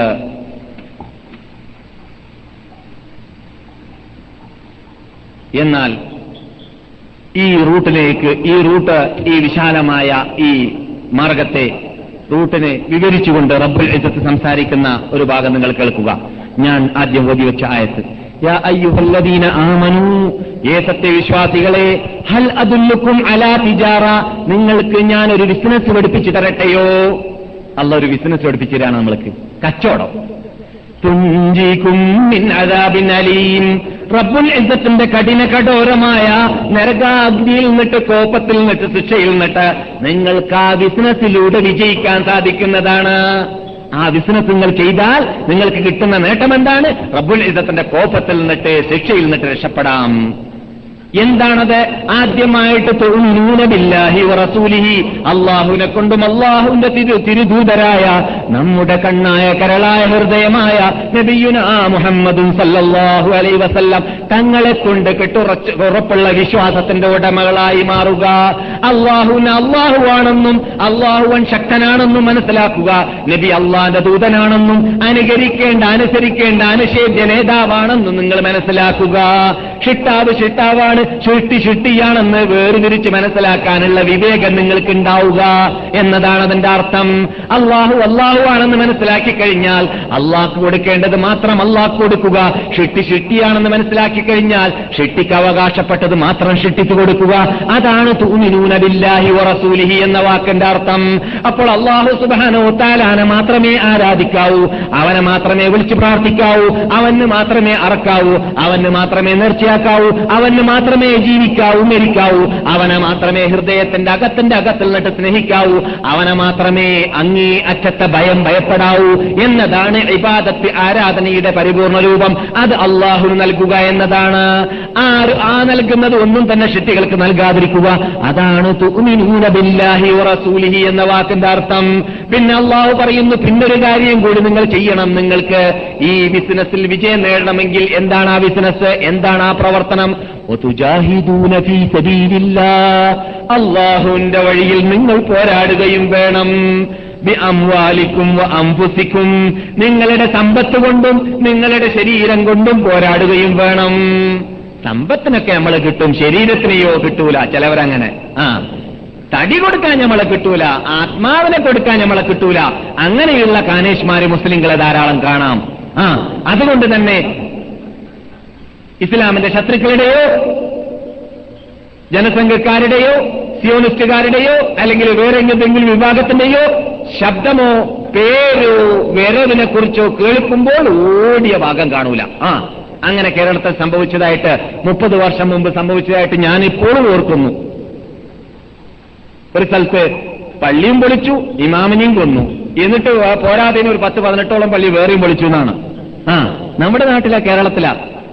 എന്താ സംഭവിച്ചെന്ന് വെച്ചാൽ ഇമാമിനെ അവിടെ നിർത്തി മൗമികളൊക്കെ ഓടിക്കളഞ്ഞതാണ്. എല്ലാവരും ഓടിയതാണ്. തടി കഴിച്ചിലാക്കാനുള്ളതാണ്. എന്താ സംഗതി? നമ്മൾ അടുത്ത 3-4 ക്ലാസ്സിന് മുമ്പ് ഇവിടെ പറഞ്ഞിട്ടുണ്ട്. ദേഹത്തോട് യുദ്ധം ചെയ്ത് ദേഹേച്ഛയോട് പോരാടിയിട്ട് ദേഹേച്ഛയെ കീഴടക്കാൻ ആർക്ക് സാധിച്ചില്ലയോ അവൻ അവന്റെ ദേഹത്തെ ശത്രുക്കളുടെ മുമ്പിൽ നിർത്താൻ സാധിക്കുന്നതല്ല, ശത്രുക്കളോട് അവനെ കൊണ്ട് പോരാടാൻ സാധിക്കുന്നതല്ല എന്ന് നാം ഇവിടെ സ്ഥാപിച്ചിട്ടുണ്ട്. അതാണ് പറ്റിയത്. ഈ തകരാറാണ് നമുക്ക് അനുഭവിച്ചത്, സംഭവിച്ചത്. അതാണിപ്പോൾ നമ്മുടെ, പ്രത്യേകിച്ച് കേരളീയരുടെ, ഞാൻ കേരളീയരുടെ എന്ന് പറയാൻ കാരണം നാം സംസാരിക്കുന്ന കേരളക്കാരായതുകൊണ്ട് അവരുടെ രോഗം നാം പറയൽ നമ്മെ സംബന്ധിച്ചിടത്തോളം അനിവാര്യമാണല്ലോ. അതുകൊണ്ടാണ് അത് പ്രത്യേകം ഉണർത്തുന്നത്. നമുക്കറിയാം, രാമസിംഹൻ എന്ന പേരിൽ ഒരു മനുഷ്യൻ രാമസിംഹനായപ്പോൾ അദ്ദേഹം മുമ്പ് മുസ്ലിമായ ഒരു വ്യക്തി ആയതുകൊണ്ട് പണ്ട് നമ്മുടെ നാട്ടുകാർ തന്നെ ആ രാമസിംഹന്റെ കഥ കഴിക്കാൻ എത്തിയിരുന്നു, അല്ലേ? അറിയില്ലേ? സംഭവം കുറെ വർഷങ്ങൾക്ക് മുമ്പാണ്. പക്ഷെ എന്താണ്, ഒരു മുസ്ലിമാവുക എന്നത് കേരളീയരുടെ കാതിൽ അലതല്ലാൻ പറ്റാത്തതായിരുന്നു ഏകദേശം ഒരു 50-60 വർഷം മുമ്പ് വരേക്കും. പക്ഷെ അവിടുന്നൊക്കെ പോയിപ്പോൾ ഇപ്പോൾ ദിനചര്യ നടത്താറുണ്ടല്ലോ നമ്മള്, ബ്രഷ് ചെയ്യലൊക്കെ ഉണ്ടല്ലോ രാവിലെ എന്നതുപോലെയുള്ള ഒരു പരിപാടിയാണ്. മമ്മദാജി എന്തായാലോ കൃഷ്ണനാജി ആയാലോ, എന്നിട്ടോ അബൂജഹലാജി ഉണ്ടല്ലോ ഇവിടെ, അബൂജഹലാജി കേട്ടില്ലേ? അബൂജഹലാജിയായിരുന്നു, ഉത്ബത്താജിയായിരുന്നു, ഷൈബത്താജിയായിരുന്നു, അതുപോലെ കുറെ രാഘവനാജി കൃഷ്ണനാജിയൊക്കെ നമ്മുടെ നാട്ടിലുണ്ട്. പക്ഷെ അവർ ചെയ്യുന്ന ഹജ്ജ് മക്കയിലേക്കല്ല, മദീനയിലേക്കല്ല. അവർക്കൊക്കെ പ്രത്യേക തീർത്ഥാടന കേന്ദ്രങ്ങൾ അവർക്കുമുണ്ട്, അവിടെയൊക്കെ ഹജ്ജ് ചെയ്യാറുണ്ട്. അങ്ങനെ മുഹമ്മദാജിയും റസാഖാജിയും ഒക്കെ പള്ളി വിളിക്കാൻ പോയ വാർത്തയൊക്കെ നമ്മളിങ്ങനെ ദിനചര്യ പോലെ കേൾക്കലും കാണലും വായിക്കലും അങ്ങോട്ടും ഇങ്ങോട്ടും രസം പറയലും ചിരിക്കലും അതൊക്കെയാണ് പോലും നമ്മുടെ സ്ഥിതി. എത്രത്തോളം ഇപ്പോൾ ചില സ്ത്രീകളൊക്കെ നാം ഇവിടെ പറഞ്ഞിട്ടുണ്ട്, സ്ത്രീകളൊക്കെ ഉയർന്ന അഭ്യസ്തവിദ്യരായി മാറി ലേഡീസ് ഡോക്ടർമാരായൊക്കെ ആയിക്കഴിഞ്ഞാൽ മുസ്ലിങ്ങളുടെ കൂട്ടത്തിൽ അവർക്ക് അർഹപ്പെട്ട ഭർത്താക്കന്മാരെ കിട്ടിയില്ലെങ്കിൽ മുസ്ലിങ്ങളെ സ്വീകരിക്കാമെന്ന നിഗമനത്തിലേക്ക് എത്തി. ഡസൻ കണക്കിൽ മുസ്ലിം സ്ത്രീകൾ എന്ന് പറയുന്ന കാനേഷ്മാര് മുസ്ലിങ്ങൾ അമുസ്ലിങ്ങളുടെ പിന്നിൽ ഭാര്യമാരായിട്ട് അംഗീകരിച്ചു പോയ വാർത്തകളൊക്കെ നാം ഇവിടുന്ന് കേൾക്കാൻ കേട്ടാ, വാർത്ത പത്രങ്ങളിലൂടെയും മറ്റൊക്കെ നാം കേൾക്കാൻ. എന്താണ് സംഭവിച്ചത്? നാം പറയുന്ന ഈ തുജാഹിദൂന ഫീ സബീലില്ലാഹ്, അതെ, അള്ളാഹുവിന്റെ വഴിയിൽ പോരാടുക. ദ്യാംവാലിക്കും വാംബുസിക്കും, നിങ്ങളുടെ ശരീരം കൊണ്ടും നിങ്ങളുടെ സമ്പത്ത് കൊണ്ടും പോരാടുക. ഇങ്ങനെ ചെയ്യുകയാണെങ്കിലോ സുഹൃത്തുക്കളെ, മദീനയിൽ ഇരുന്നിട്ട് കേൾക്കുകയാണ് നമ്മൾ. നമ്മുടെ നാട്ടിൽ നിന്നിട്ട് കേൾക്കും പോലെയല്ല മദീന എന്ന് നാം പറഞ്ഞിട്ടുണ്ട്. ഈ മദീനയിൽ വെച്ചിട്ട് നിങ്ങളെപ്പോലത്തെ ചുരുക്കുള്ളതായി യുവാക്കൾ ബഹുദരണാങ്കളത്തിൽ യുദ്ധം ചെയ്യാൻ വേണ്ടി ഇവിടെ വെച്ചിട്ട് പ്ലാനിംഗ് പരിപാടി നടന്നുകൊണ്ടിരിക്കുന്ന വേളയിൽ ഒരു സഹാബി ഓടി വന്നിട്ട് റസൂലിനോട് പറയുന്നു, നിങ്ങൾ എന്ത് തീരുമാനമെടുത്താലും വിരോധമില്ല, യുദ്ധം പുറത്ത് ചെയ്തോളി, അകത്ത് ചെയ്തോളി, യുദ്ധം ചെയ്യാൻ വേണ്ടി മദീനയിൽ നിന്നിട്ട് പുറത്തു പോയിക്കോളി, എന്ത് തീരുമാനമെടുത്താലും വിരോധമില്ല, യുദ്ധം വേണ്ട എന്ന തീരുമാനത്തിലേക്ക് നിങ്ങൾ എത്തരുത്. കാരണം ഈ കാണുന്ന ഉഹദിന്റെ താഴ്വരയിൽ നിന്നിട്ട് സ്വർഗത്തിന്റെ വാസന ഞാൻ ശ്വസിച്ചുകൊണ്ടിരിക്കുകയാണ്. ഒരു യുവാവ് പറയുകയാണ്. എന്താണ് ഈ വാക്കിൽ നിന്നിട്ട് നിങ്ങൾ മനസ്സിലാക്കിയത്? എന്താണ് അദ്ദേഹത്തിന്റെ ആഗ്രഹം? യുദ്ധം വേണം, എന്നിട്ടോ ആ യുദ്ധത്തിൽ പോരാടണം, എന്നിട്ടോ ആ യുദ്ധത്തിൽ ഷഹീദായിട്ട് ശരീരത്തെ ആഹൂതി ചെയ്യാനുള്ള ആ മഹാഭാഗ്യം എനിക്ക് കിട്ടുക തന്നെ വേണം. അതിന് ഘടകവിരുദ്ധമായിട്ട്, അതിന് വിപരീതമായിട്ട് എന്ത് തീരുമാനത്തിലേക്കും നിങ്ങൾ എത്തിപ്പോകരുത് എന്ന് ഒരു സഹാബിയുടെ നിന്ന് പറഞ്ഞ വാർത്ത നാം ഇവിടെ പറഞ്ഞിട്ടുണ്ട്. എന്താണ് അദ്ദേഹത്തിന്റെ പേര്? അബ്ദുല്ലാഹി ഇബ്നു അംർ ഇബ്നു ഹറാം. ആരുടെ വാപ്പയാണ്? ജാബിർ ഇബ്നു അബ്ദുല്ലാഹിന്റെ വാപ്പ. വാപ്പാന്റെ പേര് വലിയ പ്രചാരമില്ല, പക്ഷെ വാപ്പാനെ പരിചയപ്പെടാൻ ചിലപ്പോൾ മകനെ പറയേണ്ടി വരും. അങ്ങനെ ഇപ്പോഴും ഉണ്ടാവാറുണ്ട് അല്ലേ?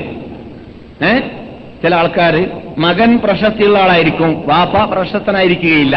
അപ്പോൾ വാപ്പാനെ മനസ്സിലാവണമെങ്കിൽ ഇന്നാളുടെ വാപ്പ എന്ന് പറയുമ്പോൾ വാപ്പാനെ മനസ്സിലാവും എന്നതുപോലെ. പക്ഷെ ഇവിടെ ഞാൻ സഹാബിയെ താഴ്ത്തുന്നതല്ല. ഈ സഹാബി പെട്ടെന്ന് തന്നെ മരിച്ചതുകൊണ്ട്, അഥവാ ഷഹീദായതുകൊണ്ട് അദ്ദേഹത്തിന്റെ പേര് ലോകർക്ക് പരിചയമില്ല ചെറുപ്പത്തിൽ തന്നെ. പക്ഷേ മകൻ എന്തുകൊണ്ട് പ്രചാരമുണ്ടായി, പരിചയമുണ്ടായി? കൂടുതൽ കാലം ജീവിച്ചതുകൊണ്ട് ധാരാളം ഹദീസുകൾ മുസ്ലിം ലോകത്തിന്റെ മുമ്പിൽ നമ്മുടെ നിഷേധ നേതാവിന്റെ സുന്ദരമായ തൊള്ളയിൽ നിന്നിട്ട് പ്രവാചക പ്രഭുവിന്റെ പ്രവചനത്തെ അദ്ദേഹം ഏറ്റെടുത്തിട്ട് നമുക്ക് റിപ്പോർട്ട് ചെയ്തതുകൊണ്ട് തന്നെ ഏത് ഹദീസ് ഗ്രന്ഥങ്ങൾ മറിച്ചു നോക്കിയാൽ മഹാനായ ജാബിർ റളിയല്ലാഹു തആല അൻഹു റിപ്പോർട്ട് ചെയ്ത ഹദീസ് ഇല്ലാത്ത ഹദീസ് ഗ്രന്ഥമേ ഇല്ല. അതുകൊണ്ട് ജാബിറിനെ പറയുമ്പോൾ വാപ്പാനെ പരിചയമുണ്ടാവുമെന്ന് പറഞ്ഞതാണ്. ആ ജാബിറിന്റെ വാപ്പയായ അബ്ദുല്ലാഹി ഇബ്നു അംർ ഇബ്നു ഹറാമാണ് റസൂലിനോടും സഹാബാക്കളോടും, അഥവാ മുസ്ലിംകളുടെ തലവന്മാരാകുന്ന ആ കൊള്ളുന്ന മഹാത്മാക്കൾ പ്ലാനറ്റ് പരിപാടിയിട്ട് യുദ്ധം എവിടെ നടത്തണമെന്ന് തീരുമാനമെടുക്കാൻ വേണ്ടി യോഗം കൂടിയ വേളയിൽ പറഞ്ഞതായിരുന്നു. സംഭവിച്ചത് എന്താണ്? ഉഹദരണാങ്കളത്തിൽ ആദ്യമായിട്ട് ഷഹീദായത് ആരാണെന്ന് ചരിത്ര ഗ്രന്ഥങ്ങൾ മറിച്ചു നോക്കിയാൽ നമുക്ക്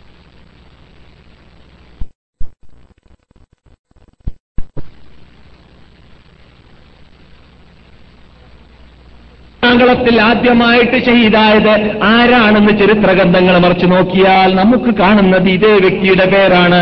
ആരാണ്? മഹാനായ അബ്ദുല്ലാഹി ഇബ്നു അംർ ഇബ്നു ഹറാം, ജാബിറിന്റെ വാപ്പ, ആദ്യമായിട്ട് പോരാട്ടത്തിൽ ഷഹീദായ വ്യക്തി. അതെ, എന്തായിരുന്നു അദ്ദേഹത്തിന്റെ ആഗ്രഹം? പറന്നിട്ട്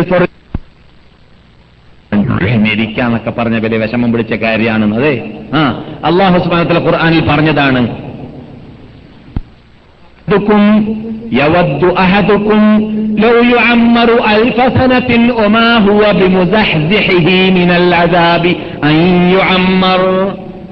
യവദ്ദു അഹദുക്കും, നിങ്ങൾ എന്നിട്ട് ഒരാൾക്ക് ആഗ്രഹമുണ്ട് 1000 വർഷം ജീവിച്ചാൽ തിരക്കേടില്ല എന്ന്. അതെ, ഒരു 90 വയസ്സുള്ള മനുഷ്യന്റെ വീട്ടിൽ പോയിട്ട് നാം അദ്ദേഹത്തിന്റെ ആ ജീവിത ചുറ്റുപാട് സാഹചര്യം നാം പരിശോധിച്ചാൽ അദ്ദേഹത്തിന്റെ വിരിപ്പിന്റെ ആ ക്ലിയറിംഗ്, അദ്ദേഹത്തിന്റെ ആ ഒരുക്കങ്ങൾ, തയ്യാറെടുപ്പ്, ആ ഭക്ഷണരൂപം എല്ലാം കണ്ടാൽ നമുക്ക് മനസ്സിലാക്കാം ഇനി ഒരു 100 കൊല്ലം ജീവിക്കാനുള്ള ആഗ്രഹം അദ്ദേഹത്തിനുണ്ട് എന്ന് തോന്നാം. അതെ, 90-കാരനെ കണ്ടാലും അങ്ങനെ തന്നെയാണ്, 100-കാരനെ കണ്ടാലും അങ്ങനെ തന്നെയാണ്, എന്നോസ് ഇപ്പോൾ വന്ന് പോകുമെന്ന് ഉറപ്പുള്ള ആളെ കണ്ടാൽ അങ്ങനെ തന്നെയാണ്. ജീവിക്കണമെന്നുള്ള പൂതിയല്ലാതെ മരിക്കണമെന്ന പൂതിയോ ഒരുക്കമോ തയ്യാറെടുപ്പോ ആരും കാണുന്നതല്ല. അള്ള പറയാണ്, ലൗ യുഅമ്മറു അൽഫ സനത്തിൻ, അഥവാ നിങ്ങൾക്ക് ഞാൻ 1000 കൊല്ലം തന്നെ ജീവിക്കാനുള്ള ചാൻസ് തന്നാലും വമാ ഹുവ ബിമുസഹ്സിഹി മുസഹ്സിഹി മിനൽ അദാബ്, അല്ലാഹുവിന്റെ ശിക്ഷയിൽ നിന്നിട്ട് നിങ്ങൾക്ക് അതിലൂടെ രക്ഷപ്പെടാൻ സാധിക്കുമെന്നോ, ഓടി രക്ഷപ്പെടാൻ സാധിക്കുമെന്നോ നിങ്ങൾ തെറ്റിദ്ധരിച്ചു പോകരുത്. 1000 കൊല്ലം ജീവിച്ചാലും വരേണ്ട വരേണ്ടത് എന്റെ അടുക്കലേക്കല്ലേ? എന്റെ സുപ്രീം കോടതിയിൽ വരാതിരിക്കാൻ സാധിക്കുമോ? അതുകൊണ്ട് കൂടുതൽ ജീവിച്ചതുകൊണ്ട് രക്ഷ പ്രാപിക്കാൻ സാധിക്കുമെന്ന് നിങ്ങൾ തെറ്റിദ്ധരിച്ചു പോകരുത് എന്നാണ്. അപ്പോൾ ഇവിടെ മനുഷ്യന്മാർക്ക് മരിക്കുക എന്നത് വളരെ വിഷമമുള്ള കാര്യമാണ്. അതുകൊണ്ട് നബി സല്ലല്ലാഹു അലൈഹി വസല്ലം തങ്ങൾ ഒരവസരത്തിൽ പറയുകയുണ്ടായി, അല്ലയോ എന്റെ ഉമ്മത്തികളെ, നിങ്ങൾക്കൊരു കാലഘട്ടം വരാൻ പോകുന്നുണ്ട്, ഒരു മനുഷ്യൻ അവന്റെ മുമ്പിൽ വെച്ചതായ സുപ്രയിലുള്ള ഭക്ഷണത്തെ ഏത് രൂപത്തിൽ ഉപയോഗിക്കുന്നുവോ ആ രൂപത്തിൽ ഇസ്ലാമിന്റെ ശത്രുക്കൾ മുസ്ലിങ്ങളെ ഓഹരി വെച്ചുകൊണ്ട് അവരുടെ അന്തസ്സുകളെ ഛിന്ന ഭിന്നമാക്കി വലിച്ചെറിയപ്പെടുന്ന കാലം വരാൻ പോകുന്നുണ്ട്. സഹാബാക്കൾ അത്ഭുതത്തോടു കൂടി ചോദിക്കുന്നു, അവരെ സംബന്ധിച്ചിടത്തോളം അവരുടെ എഴുത്തുകൾ റോമൻ പേർഷ്യൻ ചക്രവർത്തിമാരിലേക്ക് പോയിക്കൊണ്ടിരിക്കുന്ന ദിവസങ്ങളിലാണ് നിങ്ങളുടെ വാർത്ത കേൾക്കുന്നത്. മദീനയിൽ ഹിജ്റയുടെ 7-ാം വർഷത്തിലും 6-ാം വർഷത്തിലും 8-ാം വർഷത്തിലും അല്ലാഹുവിന്റെ റസൂൽ റോമൻ ചക്രവർത്തി കീഴ്ത്താക്കുകയാണ് മദീനയിൽ. നിന്നിട്ട് കാട്ടാളന്മാരാണെന്ന് പറഞ്ഞിരുന്ന അറബികളാകുന്ന ആ വിഭാഗം കഴുതകളും ഒട്ടകങ്ങളും മാത്രം പോറ്റി വളർത്തി ഗ്രാമീണന്മാരായിട്ട് ജീവിച്ചതായ വിഭാഗമാണ്. അവർക്ക് ലോകത്തിനെ കുറിച്ച് അറിയുകയില്ല, അവർക്ക് പരിഷ്കാരമെന്തെന്ന് അറിയുകയില്ല എന്നൊക്കെ പറഞ്ഞുകൊണ്ട് പരിഹസിച്ചിരുന്ന വിഭാഗമാകുന്ന അറബികളുടെ നേതാവാകുന്ന മുഹമ്മദ് നബി സല്ലല്ലാഹു അലൈഹി വസല്ലം ലോകത്തിന് 2 ഓഹരി വെച്ചിട്ട് അതിലൊരോഹരിയെ ഭരിച്ചുകൊണ്ടിരിക്കുന്ന റോമൻ ചക്രവർത്തിക്ക് മദീനയിൽ നിന്ന് അയക്കുകയാണ്, കീഴടങ്ങി എന്റെ അടുക്കൽ മുസ്ലിമായി ഒരു മനുഷ്യ, എന്നാൽ മാത്രമേ നിനക്ക് രക്ഷയുള്ളൂ. വല്ലയിട്ട എന്റെ എഴുത്ത് വായിച്ചിട്ട് അതനുസരിച്ചിട്ട് നീ കീഴടങ്ങിയില്ലെങ്കിൽ, അനുസരിച്ചില്ലെങ്കിൽ നിന്നെ മാത്രമല്ല നിന്റെ പിന്നിൽ അണിനിറക്കുന്ന ലക്ഷക്കണക്കിൽ ക്രിസ്ത്യാനികൾ ഉണ്ടല്ലോ, അവരുടെ കുറ്റത്തിനും അവരുടെ പാപത്തിനും നീ എറിയാ വേണ്ടി വരുന്നതാണ്, നീ ശിക്ഷയേൽക്കേണ്ടി വരുന്നതാണ് ദുനിയാവിലും ആഖിറത്തിലും. ഇന്ന് ഇവിടെ നിന്ന് എഴുത്തയച്ചു കൊണ്ടിരിക്കുന്ന ദിവസങ്ങളിലാണ് റസൂലുള്ളാഹി സ്വല്ലല്ലാഹു അലൈഹി വസല്ലം തങ്ങൾ സഹാബാക്കളോട് പറയുന്നത്, നിങ്ങൾക്കൊരു കാലഘട്ടം വരാൻ പോകുന്നുണ്ട്. എങ്ങനെയുള്ള കാലഘട്ടമാണ്? ആ കാലഘട്ടത്തിൽ നിങ്ങൾ എന്നിട്ട് ഒരാൾ ഉപയോഗിക്കുന്നതായ സുഫ്രയിലുള്ള ഭക്ഷണമുണ്ടല്ലോ അത് എത്ര എളുപ്പത്തിൽ നിങ്ങൾക്ക് ഉപയോഗിക്കാൻ സാധിക്കുന്നുവോ ആ രൂപത്തിലായിരിക്കും ശത്രുക്കൾ നിങ്ങളുടെ അഭിമാനത്തെ, അന്തസ്സിനെ പിച്ചിച്ചീന്തുക, വലിച്ചെറിയുക, അതിന്റെ മുമ്പിൽ ചോദ്യം ചെയ്യുക. ആ കാലഘട്ടത്തിലല്ലേ നാം ഇപ്പോൾ ജീവിക്കുന്നത്? അപ്പോൾ സഹാബാക്കൾ അത്ഭുതത്തോടു കൂടി ചോദിക്കുന്നു, അവമിൻ ഖില്ലത്തിൻ നഹ്നു യൗമഇദി യാ റസൂലല്ലാഹ്, അല്ലാഹുവിന്റെ റസൂലേ ആ കാലഘട്ടത്തിൽ ഞങ്ങളുടെ എണ്ണം തുച്ഛമായിരിക്കുമോ? ഞങ്ങൾക്കന്ന് ബഹുഭൂരിപക്ഷം ഉണ്ടാവൂലേ? ഞങ്ങൾക്കന്ന് പാൻഡമിമാനും ജെറ്റുമാനും ഉണ്ടാവൂലേ? ഞങ്ങൾക്കന്ന് ഉണ്ടാകുന്ന തകരാറെന്താണെന്ന് ഇവർക്ക് മനസ്സിലാക്കാൻ സാധിച്ചില്ല എന്നാണ് സഹാബാക്കൾക്ക്. എന്നിട്ട് അത്ഭുതത്തോടു കൂടി അവർ ചോദിക്കുകയാണ്, ഞങ്ങളുടെ എണ്ണം അപ്പോൾ ചുരുക്കമാണോ? റസൂൽ പറയുന്നു, ലാ ബൽ അൻതും കസീർ, ആ കാലഘട്ടത്തിൽ നിങ്ങൾ കോടാനകോടി ജനങ്ങളായിരിക്കും. അതെ, എത്ര കോടിയാണ് ഇന്ത്യയിൽ? 10 കോടി, 12 കോടി അല്ലേ? മൊത്തത്തിൽ ലോകത്തിൽ 1000 മില്യൺ എന്ന് പറഞ്ഞ 100 കോടി അല്ലേ? 100 കോടി, 100 കോടിയിൽ പരമെന്നാണ് ഇസ്ലാമിന്റെ ശത്രുക്കളാണെന്ന് നാം വിശേഷിപ്പിക്കാറുള്ള പാശ്ചാത്യർ തന്നെ പറഞ്ഞതായിട്ട് നാം ഇവിടെ മുമ്പ് പറഞ്ഞിട്ടുണ്ട്. അതെ, 1000ൽ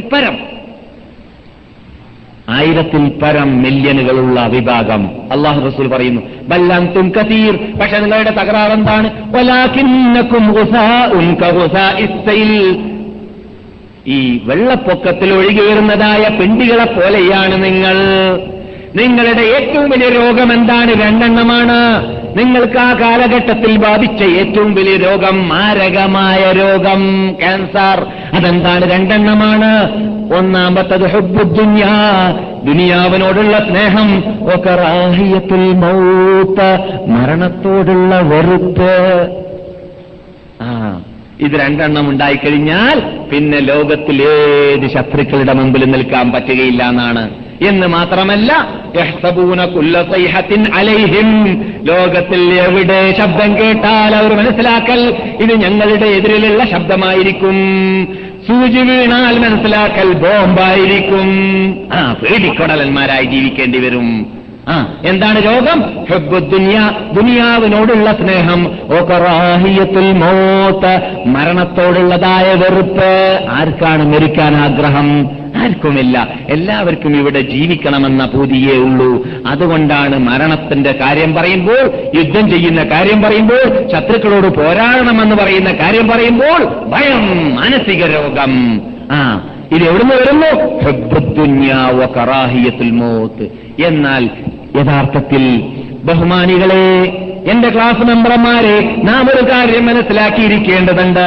ഒരു മനുഷ്യൻ വിരിപ്പിൽ കിടന്നിട്ടാവട്ടെ, പോർക്കളത്തിൽ വെച്ചിട്ടാവട്ടെ, മരിക്കൽ സമമാണ് എന്ന് പറഞ്ഞാൽ പോർക്കളത്തിൽ കൂടി മരിക്കുകയാണെങ്കിൽ മരണവേദനയുണ്ട്, വിരിപ്പിൽ കിടന്നിട്ടാണെങ്കിലും മരണവേദനയുണ്ട്. പക്ഷേ ഒരിടത്ത് സമാധാനമുള്ളത് എന്താണെന്നറിയാമോ?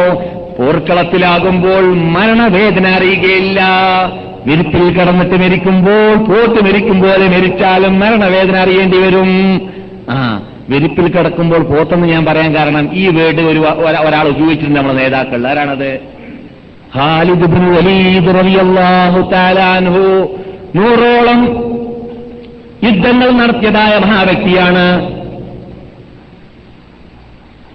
90 മഅറകതൻ മറബ് മുഅജ്ജലതൻ മിൻ ബാദി അശ്രിനാനുൽ ഹർബി മൂലീഹാ ഫഖാലിദുൻ ഫീ സബീലില്ലാഹി മുശ്ഇലുഹാ വഖാലിദുൻ ഫീ സബീലില്ലാഹി മുസ്കീഹാ.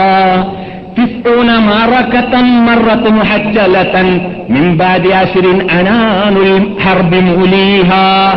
90 മഅറക, 100 യുദ്ധം, അതോടുകൂടി 10 കൂട്ടിച്ചേർക്കും, എത്രയായി? 100. 100 യുദ്ധം നടത്തിയിരുന്ന മഹാവ്യക്തി, നമ്മുടെ നേതാവിൽ ഒരു നേതാവ്. ആരാണ്? മഹാനായ സൈഫുല്ലാഹിൽ മസ്ലൂൽ ഖാലിദ് ഇബ്നു വലീദ് റളിയല്ലാഹു തആല അൻഹു. ആ ഖാലിദ് ഇബ്നു വലീദ് റളിയല്ലാഹു തആല അൻഹു 100 യുദ്ധം ചെയ്തിട്ട് ഒരു യുദ്ധത്തിലും പരാജയം മുസ്ലിങ്ങൾക്ക് ഉണ്ടായിട്ടില്ല. ശത്രുവായിരുന്ന കാലഘട്ടത്തിൽ മുസ്ലിങ്ങളോട് പോരാടിയപ്പോൾ മുസ്ലിങ്ങളെ പരാജയപ്പെടുത്തിയ ആളാണ് അദ്ദേഹം, അല്ലേ? എവിടെയാണത്? ഉഹദ് രണാങ്കളത്തിൽ ശത്രുക്കളുടെ കൂടിയായിരുന്ന അദ്ദേഹം. മുസ്ലിങ്ങൾക്ക് ആദ്യം പരാജയം ഉണ്ടാവാൻ കാരണം ഖാലിദ് റളിയല്ലാഹു തആല അൻഹു ആ സമയത്ത് അമുസ്ലിം നേതാവായിരുന്നു. അദ്ദേഹം മുസ്ലിങ്ങളുടെ സർവ്വ ട്രിക്കും മനസ്സിലാക്കി. അള്ളാഹുവിന്റെ റസൂല് അവിടെ അമ്പെയ്ത്ത് വിദഗ്ധന്മാരെ നിർത്തിയതായ കൊന്ന് ശബ്ദിച്ചു. അദ്ദേഹത്തിന്റെ ശബ്ദം മുഴുവനും അവരിലേക്കായിരുന്നു. ഇവരവിടെ നിന്ന് താഴെ ഇറക്കി കിട്ടിയാലേ നമുക്ക് വിജയമുള്ളൂ എന്നത് ഖാലിദ് മനസ്സിലാക്കിയത് കൊണ്ട് അവരവിടെ മുസ്ലിങ്ങൾ അള്ളാഹുൻ റസൂലിന്റെ കൽപ്പന അംഗീകരിക്കാതെ അല്പം തെറ്റവിടെ ചെയ്തു. അതെന്താണ്? ആന റാഞ്ചി, പക്ഷി വന്നിട്ട് ഞങ്ങളെ റാഞ്ചിക്കൊണ്ടുപോകുന്ന കണ്ടാലും കുന്തന്റെ മുകളിൽ നിന്നിട്ട് ഇറങ്ങരുതെന്ന് റസൂൽ കൊടുത്ത ഓർഡർ ലംഘിച്ച് സഹാബാക്കൾ അവരുടെ ബുദ്ധി ഉപയോഗിച്ചു. വ്യക്തമായ ഇസ്ലാമിന്റെ നിയമങ്ങൾക്ക് മുമ്പ്, വ്യക്തമായ ഖുർആന്റെയോ ഹദീസിന്റെയോ നിയമങ്ങൾക്ക് മുമ്പ് ബുദ്ധി ഉപയോഗിക്കുകയാണെങ്കിൽ, ഗവേഷണം ചെയ്യുകയാണെങ്കിൽ, ഖിയാമത്ത് നാൾ വരെ ജീവിക്കുന്ന എന്റെ ഉമ്മത്തികളെ, നിങ്ങൾക്ക് ഈ അപകടമുണ്ടാകും. ഏതപകടം? പരാജയത്തിന്റെ അങ്ങേ അറ്റത്തിലേക്ക് താഴ്ന്നു പോവുക എന്നത്. നാം ഇപ്പോൾ എത്തിച്ചേർന്നതായ അപകടം അതാണ്. എന്ത് വ്യക്തമായ നിയമം ഖുർആനിലുണ്ടായിട്ട് നമുക്കത് അംഗീകരിക്കാൻ തോന്നുന്നില്ല. നൂറുകണക്കിന് പ്രാവശ്യം അല്ലാഹു ഈ ഖുർആനിൽ പറയുന്നുണ്ട്, എന്നെ അല്ലാതെ നിങ്ങൾ വിളിച്ച് പ്രാർത്ഥിച്ചു പോകരുത് എന്ന്. അതിന് കടകവിരുദ്ധമായ ആ വളച്ചൊടിക്കലുകൾ മുസ്ലിം നാമധാരികളും വേഷധാരികളും ചെയ്തു വരികയാണ്. ചെറിയൊരു ഉദാഹരണം മാത്രം ഞാൻ പറഞ്ഞു എന്നതേ ഉള്ളൂ. എന്നതുപോലെ നൂറുകണക്കിന് നിയമാവലികൾ ഈ ഖുർആനിലുള്ളത്, വ്യക്തമായ നിയമമുണ്ടായിട്ട് അവിടെ ബുദ്ധി ഉപയോഗിക്കുകയാണ്, ഗവേഷണം ചെയ്യുകയാണ് മനുഷ്യന്മാരിൽ നിന്നിട്ടൊരു വിഭാഗം, പ്രത്യേകിച്ച് മുസ്ലിങ്ങളാണെന്ന് പറയുന്ന, പണ്ഡിതന്മാരാണെന്ന് പറയുന്ന വേഷധാരികൾ നിന്നിട്ടൊരു വിഭാഗം. അതുകൊണ്ട് തന്നെ ആ ഊഹദരണാങ്കളം പഠിപ്പിച്ച പാഠമാണ് എന്ത്? വ്യക്തമായ നിയമത്തിന്റെ മുമ്പിൽ ബുദ്ധി ഉപയോഗിച്ചാൽ അപകടത്തിലേക്ക് നിങ്ങൾ എത്തിപ്പോകുമെന്നതായ പാഠം. ഈ പാഠം അവിടെ ഖാലിദ് ഇബ്നു വലീദ് മുഖേനയാണ് റസൂലുള്ളാഹി അല്ലാഹു സുബ്ഹാനഹു വ തആല പഠിപ്പിച്ച പാഠം. എങ്ങനെയാണ്?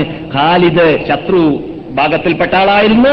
ആ ഖാലിദ് ഇത് മനസ്സിലാക്കിയത് അവിടെ അവർ ബുദ്ധി ഉപയോഗിച്ചിട്ട് താഴെ ഇറങ്ങിയെന്നത് മനസ്സിലാക്കിയപ്പോൾ അബ്ദുല്ലാഹ് ഇബ്നു ജുബൈർ റളിയല്ലാഹു തആല അൻഹുവിന്റെ നേതൃത്വത്തിൽ ഏകദേശം 50 പേരെയായിരുന്നു റസൂൽ നിർത്തിയത്. ജബലുർ റുമാത്ത് എന്ന പേരിൽ പിൻകാലഘട്ടത്തിൽ അറിയപ്പെട്ട കുന്നിന്റെ മീതെ.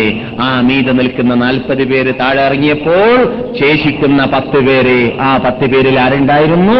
അബ്ദുല്ലാഹ് ഇബ്നു ജുബൈർ റളിയല്ലാഹു തആല അൻഹു ഉണ്ടായിരുന്നു. ഖാലിദിന്റെ പട്ടാളം കയറുന്നു, വധിക്കുന്നു. അതോടുകൂടി പോർക്കളത്തിന്റെ മിക്ക ഭാഗങ്ങളും ശത്രുക്കളുടെ കീഴിലാകുന്നു. പോർക്കള യുദ്ധമാകുമ്പോൾ ചെല്ലാൻ ഓടാനും ചാടാനുമുള്ള സ്വാതന്ത്ര്യം കിട്ടണമെങ്കിൽ യുദ്ധത്തിന് പോർക്കളത്തിന്റെ 3/2 ഭാഗം അല്ലെങ്കിൽ 4/3 ഭാഗം ആരുടെ കയ്യിലാണ്? അവർക്ക് വിജയമുണ്ടാകുമെന്നതിൽ സംശയമേയില്ല. 4/3 ഭാഗം ആരുടെ കയ്യിലാണ്? അവർക്ക് വിജയമുണ്ടാകുമെന്നതിൽ സംശയമേയില്ല. അതുകൊണ്ട് തന്നെ മുസ്ലിങ്ങൾക്ക് പരാജയമാണ് ഉഹദ് രണാങ്കളത്തിലുണ്ടായത്.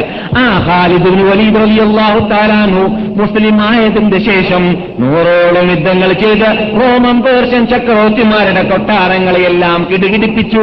അതെല്ലാം കീഴടക്കിയതായ സംഭവങ്ങളെല്ലാം വിശാലമായ യുദ്ധങ്ങളിലൂടെ പലപ്പോഴും നാം കേട്ടതാണ്, ഇനി കേൾക്കാനുമുണ്ട്. അങ്ങനെയുള്ള ഖാലിദ് ഇബ്നു വലീദ് റളിയല്ലാഹു തആല അൻഹു അദ്ദേഹം മരിച്ചത് പോർക്കളത്തിൽ വെച്ചിട്ടാണോ?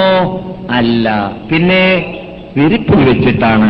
വിരിപ്പിൽ കിടന്നിറങ്ങി അവിടെ മരിച്ചു. അള്ളാഹു ഊരപ്പെട്ട വാള് എന്ന് റസൂലുള്ളാഹി സ്വല്ലല്ലാഹു അലൈഹി വസല്ലം തങ്ങളുടെ നാവിലൂടെ പേര് കൊടുത്ത വ്യക്തിയാണ്. അതുകൊണ്ട് ഗ്രേഡ് കുറയുമെന്ന് നിങ്ങൾ മനസ്സിലാക്കരുത്.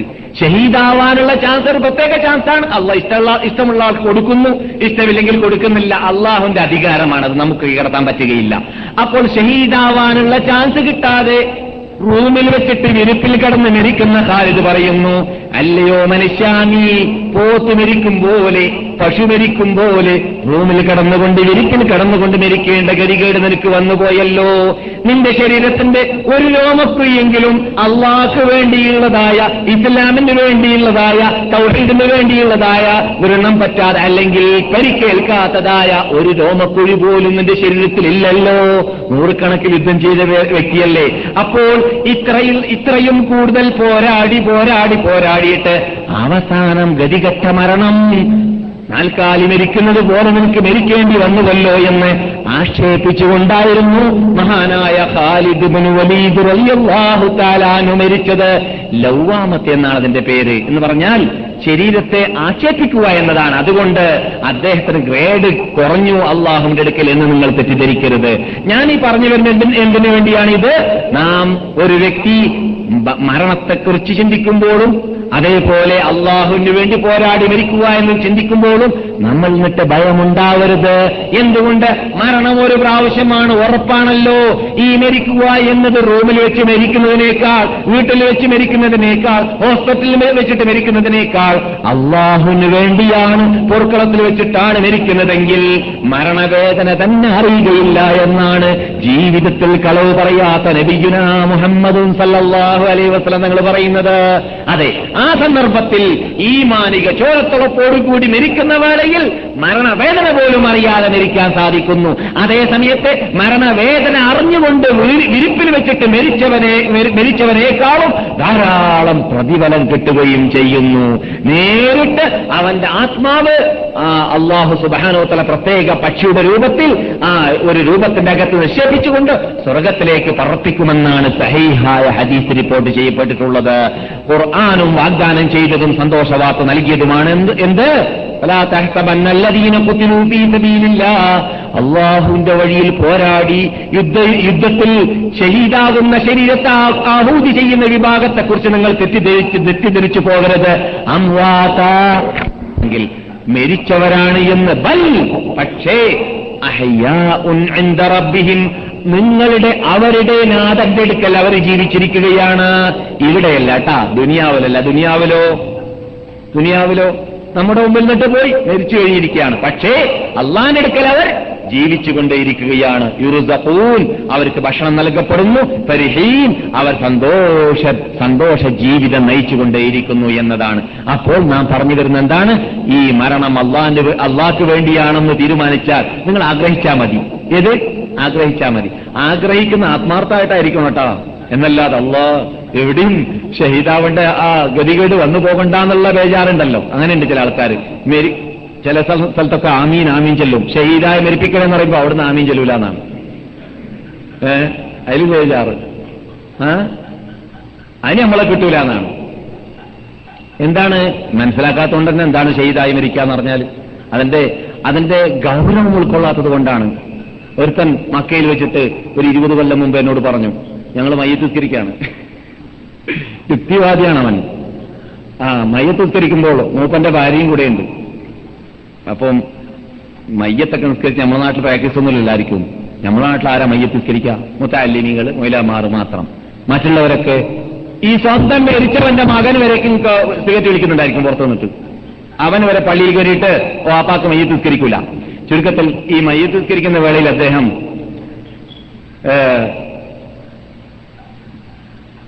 എന്താണ് പ്രാർത്ഥന?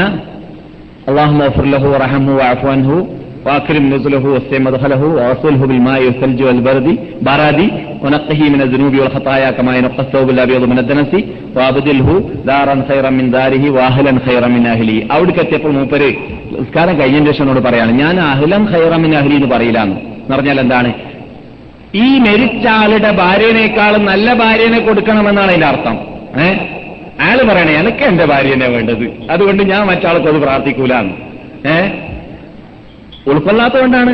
എന്താ ഈ വാക്കിന്റെ അർത്ഥമെന്ന് ഉൾക്കൊള്ളാത്തതുകൊണ്ടാണ്. എടോ നിന്റെ ഭാര്യ, ഈ ഹൈലിരിക്കുന്ന നിന്റെ ഭാര്യ എനിക്ക് സ്വർഗത്തിൽ കിട്ടാം. നിന്റെ ഭാര്യനെ തന്നെ നിനക്ക് അല്ലാഹ് തരുവാണെങ്കിൽ ഈ ഹൈലിരിക്കുന്ന ദുനീവിയായ ഭാര്യയല്ലല്ലോ ഇവിടെ കിട്ടാ. പ്രസവിക്കുന്ന, ഹൈലിരിക്കുന്ന, അഴുക്കിൽ തോണ്ടുകൊണ്ടിരിക്കുന്നവരാണല്ലോ ഇവിടെ ജീവിക്കുന്ന പുരുഷന്മാരാണെങ്കിലും സ്ത്രീകളാണെങ്കിലും, അല്ലേ? അല്ലേ? ഇപ്പൊ സ്ത്രീകളെ ഞാൻ ആക്ഷേപിക്കല്ല, കേസരി കേൾക്കുമ്പോൾ സ്ത്രീകൾ ബേജാറാവരുത്.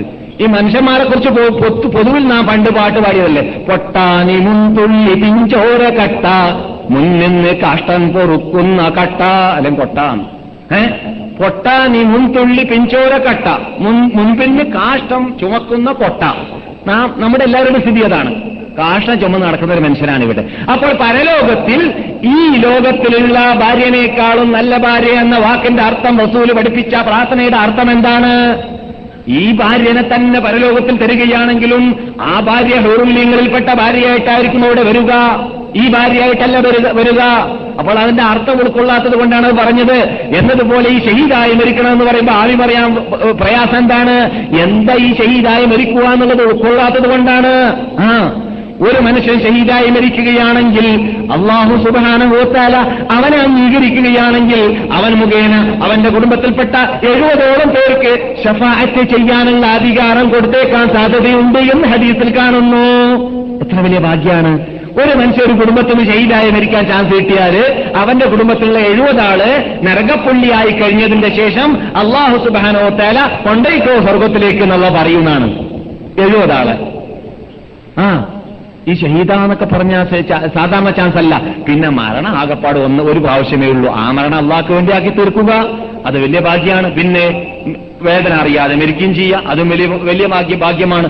അതിനും പുറമേ അള്ളാഹു സുബ്ഹാനഹു വ തആല നബിമാരെ, അത് കഴിഞ്ഞ ശേഷം സിദ്ദീഖീങ്ങൾ, ശുഹദാക്കൾ എന്ന് വിശേഷിപ്പിച്ച ആ ഇനത്തിൽ പെടാൻ വേണ്ടി പരിശ്രമിക്കുക. അള്ളാഹു നാം എല്ലാവർക്കും അതിനെ അനുഗ്രഹിക്കുമാറാകട്ടെ. അപ്പോൾ ഈ ആയത്ത് അള്ളാഹ് പറയുന്നത് എന്താണ്?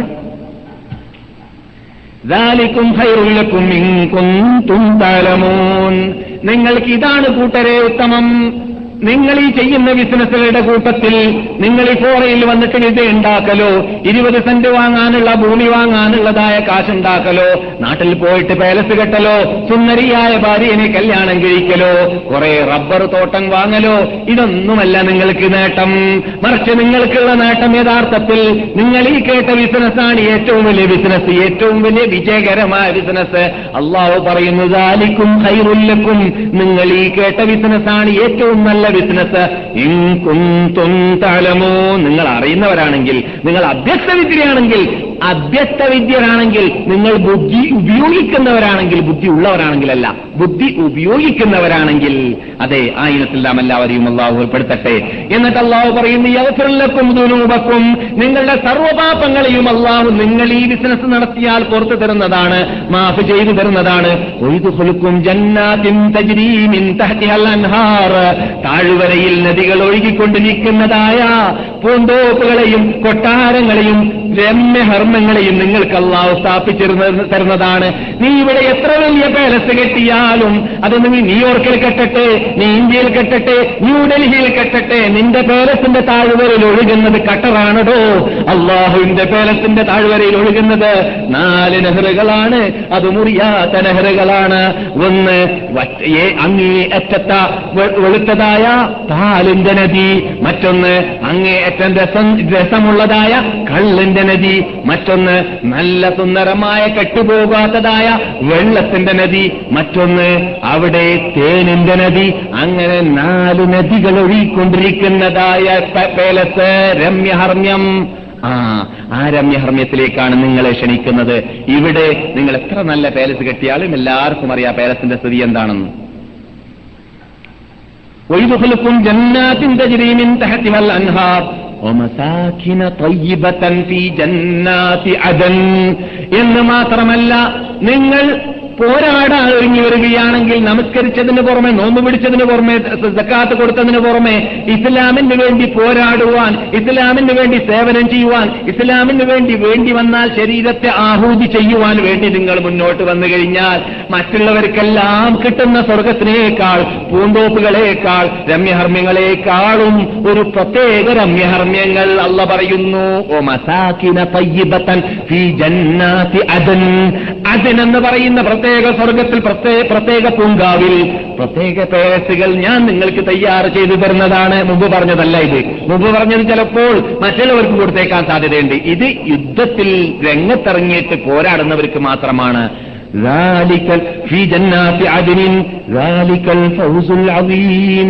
ഇത് മഹത്തായ വിജയമാണ് കൂട്ടരെ. ഇത് നിങ്ങൾക്ക് അല്ലാഹ് ഈ പറയുന്ന ശൈലിയിൽ ഖുർആനിലൂടെ അറബി ഭാഷയിൽ പറയുമ്പോഴുള്ള രസം മലയാളത്തിൽ പറയുമ്പോൾ കിട്ടുന്നില്ല കേട്ടാ. ഈ അള്ളാഹ് ഖുർആനിൽ പറയുന്ന ഈ രസം ഉണ്ടല്ലോ, അത് ഖുർആനിൽ തന്നെ അറബി ഭാഷ തന്നെ പഠിച്ചിട്ട് ഉൾക്കൊള്ളണം. എന്നാൽ ആ രസം ഉൾക്കൊള്ളാൻ സാധിക്കുകയുള്ളൂ. അതെന്തോ ഒരു രസമാണ് അള്ളാന്റെ കലാമിലുള്ള രസം. അത്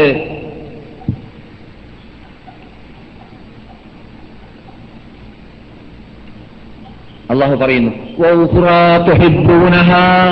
നിങ്ങൾക്ക് ഇഷ്ടമുള്ള മറ്റു പലതും നിങ്ങൾക്ക് തന്നേക്കാം. അതെന്താണ്? നൈമിഷകമായി ഈ ലോകത്ത് നിങ്ങൾ യുദ്ധം ചെയ്യുന്ന സമയത്ത് വിചാരിക്കാറുള്ള എന്താണ്? ആ പോയ പള്ളിയൊക്കെ മടക്കിക്കിട്ടണം, ആ ഭൂമിയൊക്കെ മടക്കിക്കിട്ടണം, വിജയം കൈവരുത്തണം, എന്നിട്ടോ നമുക്ക് ഇസ്ലാമാകുന്ന പ്രസ്ഥാനത്തിന്റെ വിജയ പതാക പറപ്പിക്കണം. ഇതെന്താണ്? ദുനിയാവിലുള്ള നേട്ടമാണ്. അതും നസ്റുൻ മിനല്ലാഹി വ ഫത്ഹുൻ ഖരീബ് വബശ്ശിരിൽ മുഅ്മിനീൻ. അല്ലാഹുവിന്റെ വക്കൽ നിന്നുള്ള ഇഹലോകത്തുള്ള സഹായവും അല്ലാഹു ഉദ്ദേശിക്കുമ്പോൾ തന്നേക്കാം. അള്ളാഹുവിന്റെ ഫത്ഹ് റിപ്പബ്ലിക്കും നിങ്ങൾക്ക് അടുത്ത് തന്നെയാണ്. ഇത് നമ്മുടെ യുദ്ധത്തോട് ബന്ധിക്കുന്ന ആയത്തായതുകൊണ്ട് ഈ ആയത്ത് നമ്മുടെ മുമ്പിൽ ഉണ്ടായിരിക്കേണ്ടതാണ്. യുദ്ധത്തിലേക്ക് എത്തുന്നതിന് മുമ്പ് അൽ ജിഹാദു ഫീ സബീലില്ലാഹ് എന്ന വിഷയത്തിൽ പോർക്കളത്തിലേക്ക് ഇറങ്ങുന്നതിന് മുമ്പാണ് ഇപ്പോൾ നമ്മുടെ സംസാരം. 5ാമത്തെ ക്ലാസ് നടന്നുകൊണ്ടിരിക്കുന്നു. ഞാൻ പോർക്കളത്തിലേക്ക് ഇറങ്ങുകയില്ല. ഇറങ്ങണമെങ്കിൽ നിബന്ധനയുണ്ട് എന്ന് നാം പറഞ്ഞിട്ടുണ്ട്. ഇൻഷാ അല്ലാഹ് അടുത്തിറങ്ങാം പോർക്കളത്തിലേക്ക്. പോർക്കളത്തിലേക്ക് ഇറങ്ങിക്കഴിഞ്ഞാൽ ആദ്യം ബദറിലേക്ക്, പിന്നെ ഇവിടെ നടന്ന യുദ്ധങ്ങളിലേക്കൊക്കെ നാം അടുത്ത ക്ലാസ്സുകളിൽ ഇറങ്ങേണ്ടതുണ്ട്.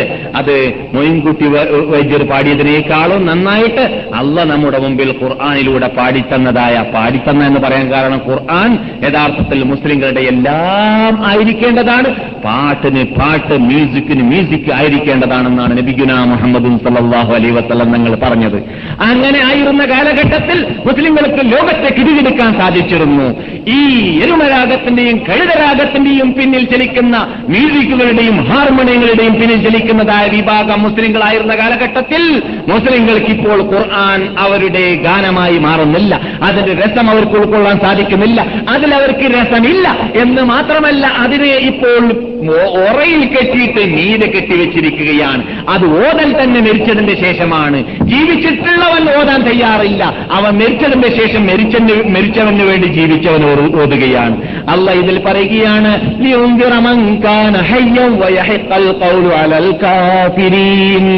ഈ ഖുർആനെ ജീവിച്ചിട്ടുള്ളവർക്ക് പേടിച്ചറിയിക്കാൻ വേണ്ടിയാണ്, പേടിപ്പിച്ചറിയിക്കാൻ വേണ്ടിയും ജീവിച്ചിട്ടുള്ളവർക്ക് വാണിംഗ് നൽകാൻ വേണ്ടിയിട്ടാണ് കൂട്ടരെ ഈ ഖുർആനെ നാം ഇറക്കിയത് എന്ന ഈ ആയത്ത് എവിടെയാണോ ഉള്ളത്? ഏത് സൂറത്തിലാണ്? യാസീനിൽ. ഇപ്പോൾ മരിച്ചാൽ കോതൽ എന്താണ്? യാസീനാണ്. ഇത് മരിച്ചാൽ കോതാനുള്ളതല്ല, ജീവിച്ചിട്ടുള്ളവർ കോതാനുള്ളതാണ് എന്ന് പറയുന്ന അതേ സൂറത്താണ് മരിച്ചാൽ കോതുന്നത്. മനസ്സിലായല്ലേ? മരിച്ചാൾക്ക് ഖുർആൻ ഓതിയാൽ കിട്ടുമോ ഇല്ല എന്ന വിഷയമല്ല ഇപ്പൊ ചർച്ച ചെയ്യുന്നത്. അത് കിട്ടുമെന്നൊരു വിഭാഗം, കിട്ടൂല എന്നൊരു വിഭാഗം ഒക്കെ ചർച്ച ആവശ്യമായിട്ടുള്ള ഒന്നാണ്.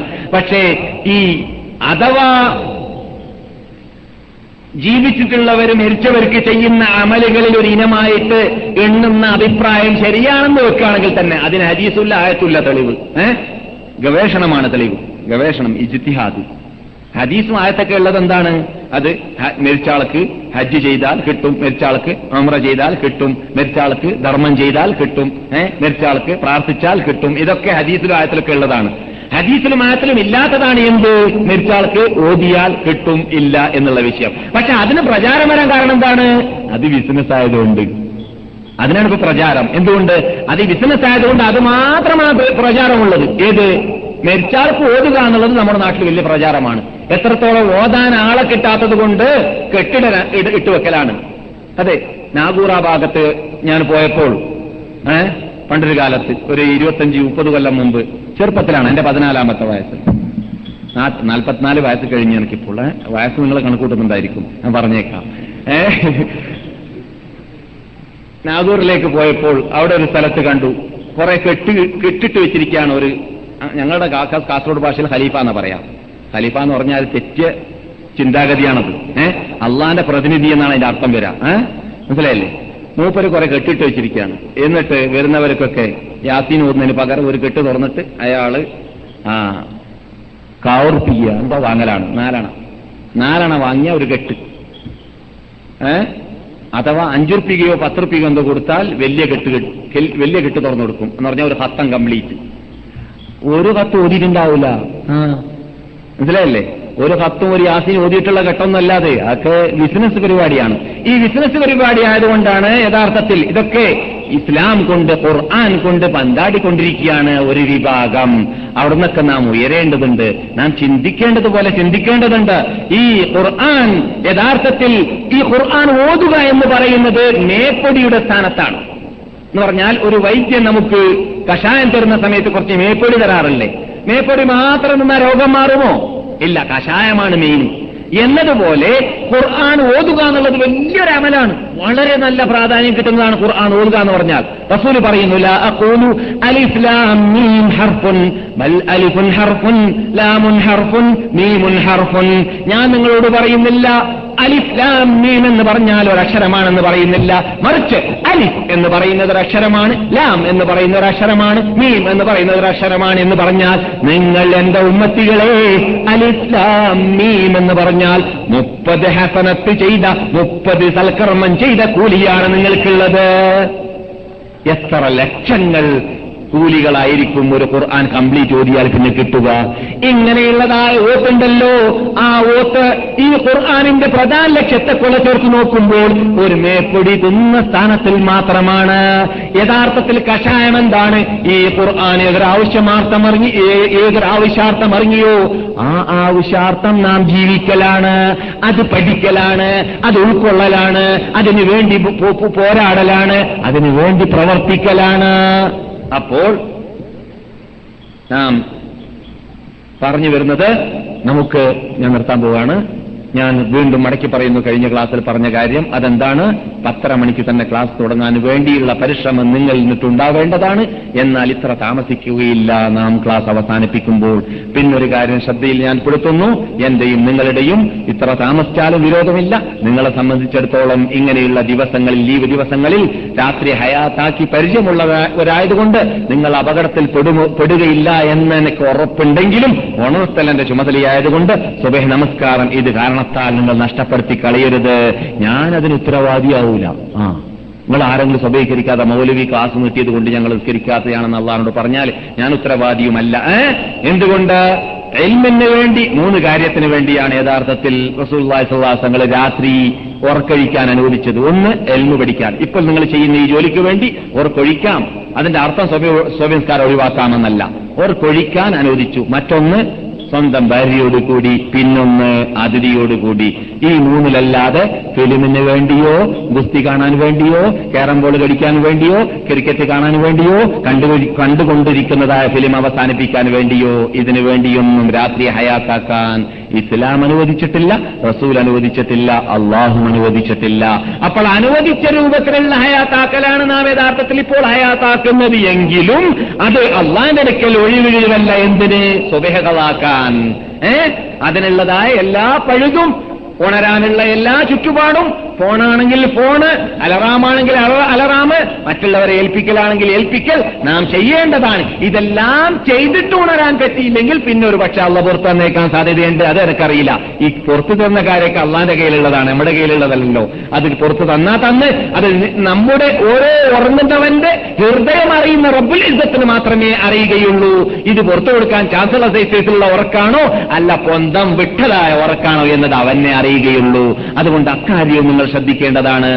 എന്തുകൊണ്ട് ഒരു മനുഷ്യന്റെ രാവിലത്തെ സുബഹി നമസ്കാരത്തിനെ കുറിച്ച് നാം സാധാരണ പറയാറുണ്ട്, ഒരു മനുഷ്യൻ മുനാഫിഖാണോ മുസ്ലിമാണോ കപട വിശ്വാസിയാണോ ഒറിജിനൽ മുസ്ലിമാണോ എന്നത് നോക്കാനുള്ളതായ തെർമോമീറ്ററാണ് സുബഹി നമസ്കാരം. റസൂൽ പറഞ്ഞാണ്, ഞാൻ പറയല്ല.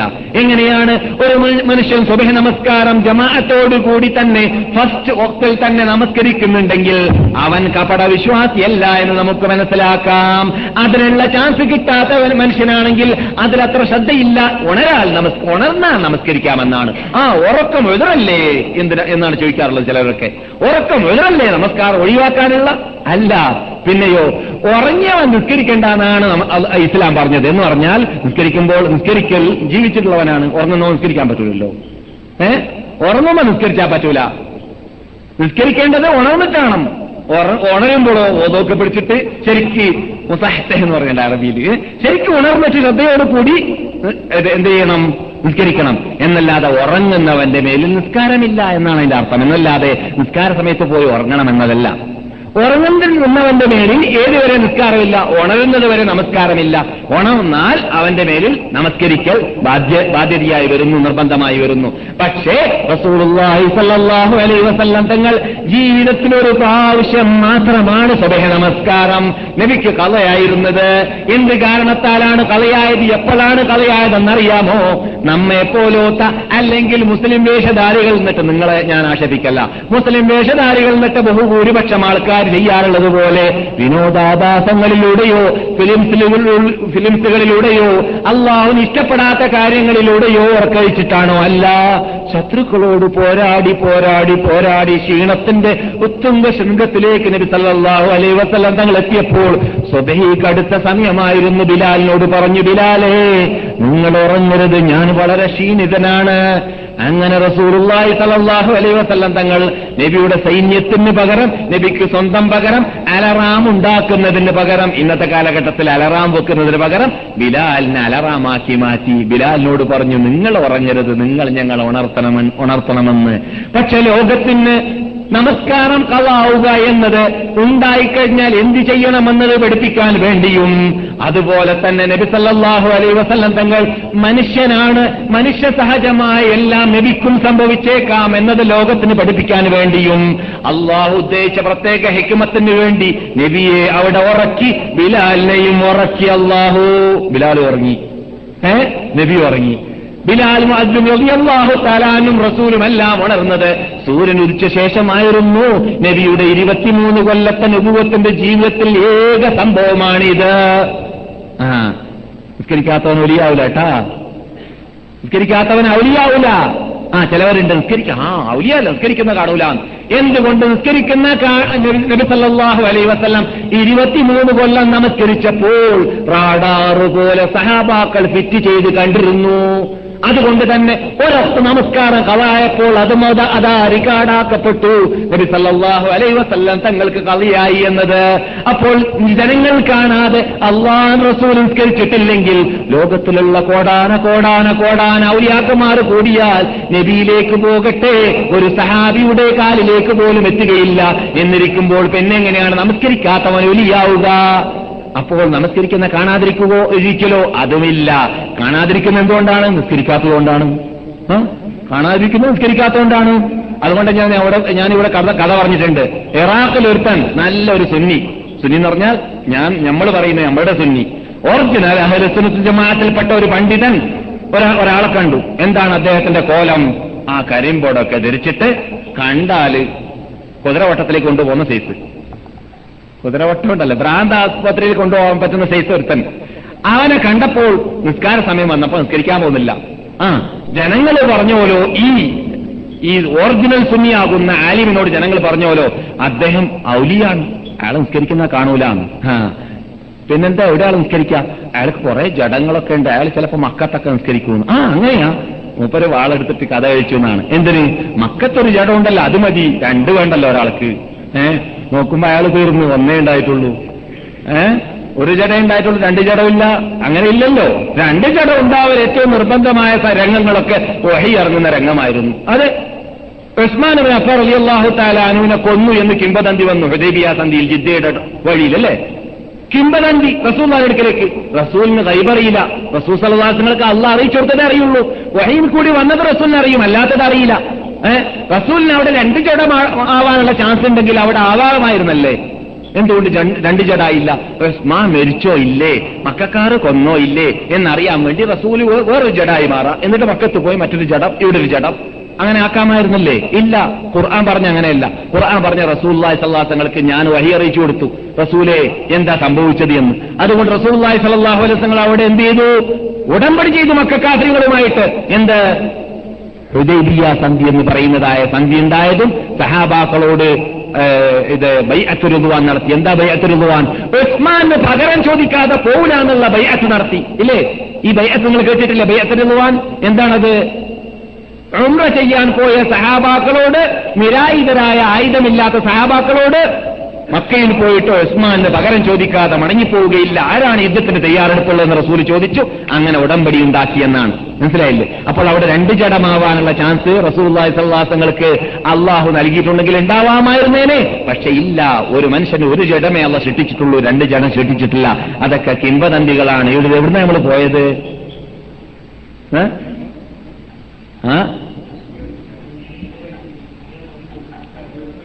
സ്വബഹ നമസ്കാരം, സ്വബഹ നമസ്കാരത്തിന്റെ പ്രശ്നത്തിൽ നിന്നിട്ടാണ് നമ്മൾ ഇറാഖിലേക്ക് എത്തിയത്, ഇറാഖിൽ നിന്നിട്ട് പിന്നെ ഹുദൈബിയ സന്ധിയിലേക്ക് എത്തിയത്. അതെ, സ്വബഹ നമസ്കാരം നബി സല്ലല്ലാഹു അലൈഹി വസല്ലം തങ്ങൾക്ക് ഒറ്റൊരു പ്രാവശ്യമാണ് ഖളാ ആയിരുന്നത്. നബി സല്ലല്ലാഹു അലൈഹി വസല്ലം തങ്ങൾ ഉണർന്നു നോക്കുമ്പോൾ സൂര്യൻ ഉദിച്ചിരിക്കുകയാണ്. ബിലാലിനോട് ചോദിച്ചു, എവിടെയാ ബിലാലെ? ഞാൻ ഉറങ്ങിപ്പോയി റസൂലെ. ആക്ഷേപിച്ചില്ല. എന്തുകൊണ്ട്? ഫിലിം കണ്ടുറങ്ങിയതല്ല, അള്ളാന്റെ വഴിയിൽ പോരാടിയുള്ള ഉറക്കമാണ്. നബിക്ക് വന്ന ഉറക്കം ബിലാലിനും ഉണ്ടായി. എല്ലാവരും മനുഷ്യന്മാരാണ്, മനുഷ്യ സഹജമായ ഉറക്കം എല്ലാവർക്കും സംഭവിച്ചു. പക്ഷെ ഒരു പാഠം അവിടെ റസൂൽ സഹാബാക്കൾക്കും ഉമ്മത്തിനും പഠിപ്പിച്ചു. പിശാചി നാം എല്ലാവരെയും ഉറക്കിക്കളഞ്ഞതുകൊണ്ട് പിശാചി ഉറക്കിയ സ്ഥലത്ത് വെച്ചിട്ട് നാം നമസ്കരിക്കരുത്, മുമ്പോട്ട് പോകാമെന്ന് തീരുമാനിച്ചു. നാമും അങ്ങനെ ചെയ്യുക. നമ്മുടെ ജീവിതത്തിലും ഞാൻ സാധാരണ പറയാറുള്ളത് പോലെ ആഴ്ചയിലൊരു പ്രാവശ്യം ജമാഅത്ത് നഷ്ടപ്പെട്ടു പോവുകയാണെങ്കിലോ, കൊല്ലത്തിലൊരു പ്രാവശ്യം സ്വബഹ നമസ്കാരം ഖളായി പോവുകയാണെങ്കിലോ, അഥവാ അങ്ങനെ നമുക്ക് സംഭവിച്ചു പോവുകയാണെങ്കിൽ നാം എന്താണ് ചെയ്യേണ്ടത്? എവിടം വെച്ചിട്ടാണ് നമുക്ക് സ്വബഹ നമസ്കാരം ഖളയായത് അവിടെ ആ റൂമിൽ വെച്ചിട്ട് നമസ്കരിക്കരുത്. പിന്നെ എവിടെ വെച്ചിട്ട് നമസ്കരിക്കണം? അല്പം മുമ്പോട്ട് പോയിട്ടോ തൊട്ട റൂമിലോ പോയിട്ടായിരിക്കണം ആ നമസ്കാരം നമസ്കരിക്കേണ്ടത്. അത് സുന്നത്താണ്. എന്തിന്? റസൂല് കാണിച്ചെന്ന് അങ്ങനെയായിരുന്നു. റസൂലിന് സ്വബഹ നമസ്കാരം ഖളായതായ സ്ഥലത്ത് വെച്ചിട്ട് റസൂൽ എന്ത് ചെയ്തില്ല? നമസ്കരിച്ചില്ല, അല്പം മുമ്പോട്ട് പോയിട്ടാണ് നമസ്കരിച്ചിരുന്നത്. ഇത് നാം എന്തിനാണ് പറഞ്ഞു വന്നത്? ക്ലാസ്സിൽ പങ്കെടുത്തത് കാരണത്താൽ സ്വബഹ നമസ്കാരം നഷ്ടപ്പെടുത്താൻ പാടുള്ളതല്ല. പൊതുവെ അഞ്ചൊക്കെ നമസ്കാരം ജമാഅത്തായിട്ട് തന്നെയായിരിക്കണം നമ്മുടെ ക്ലാസ് മെമ്പർമാർ നമസ്കരിക്കേണ്ടതും.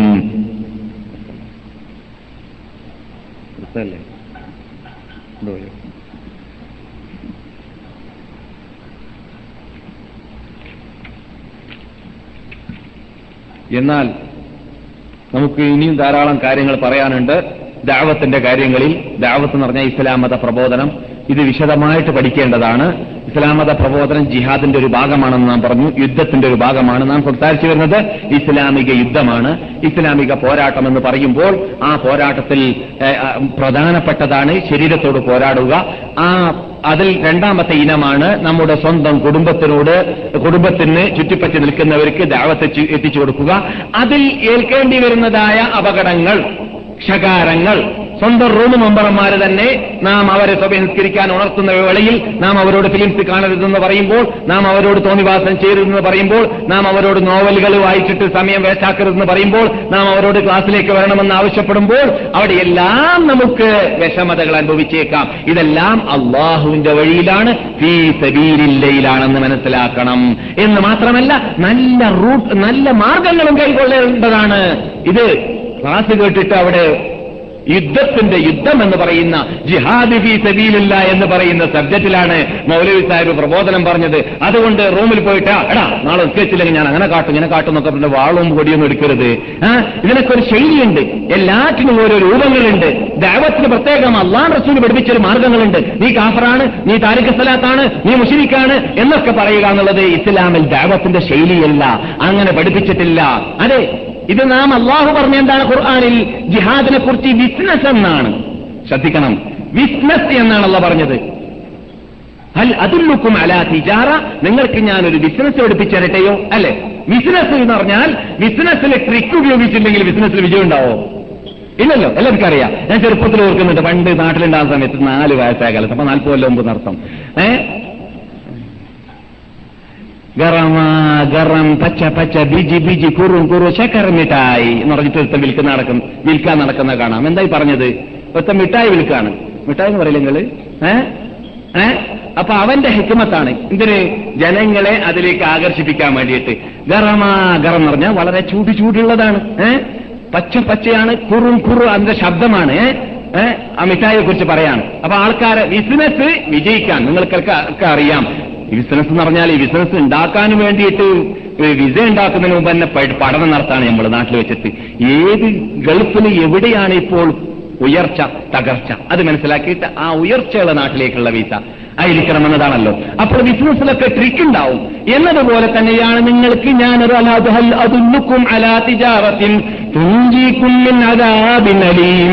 നിങ്ങളുടെ കഠിന കഠോരമായ പരലോകത്തിലുള്ള ശിക്ഷയിൽ നിന്നിട്ട് രക്ഷ പ്രാപിക്കാനുള്ള ബിസിനസ് ഞാൻ പഠിപ്പിച്ചു തരട്ടെ കൂട്ടരെ എന്നുള്ള ചോദിക്കുമ്പോൾ ആ ബിസിനസ്സിന് ചില മാർഗങ്ങളുണ്ട്.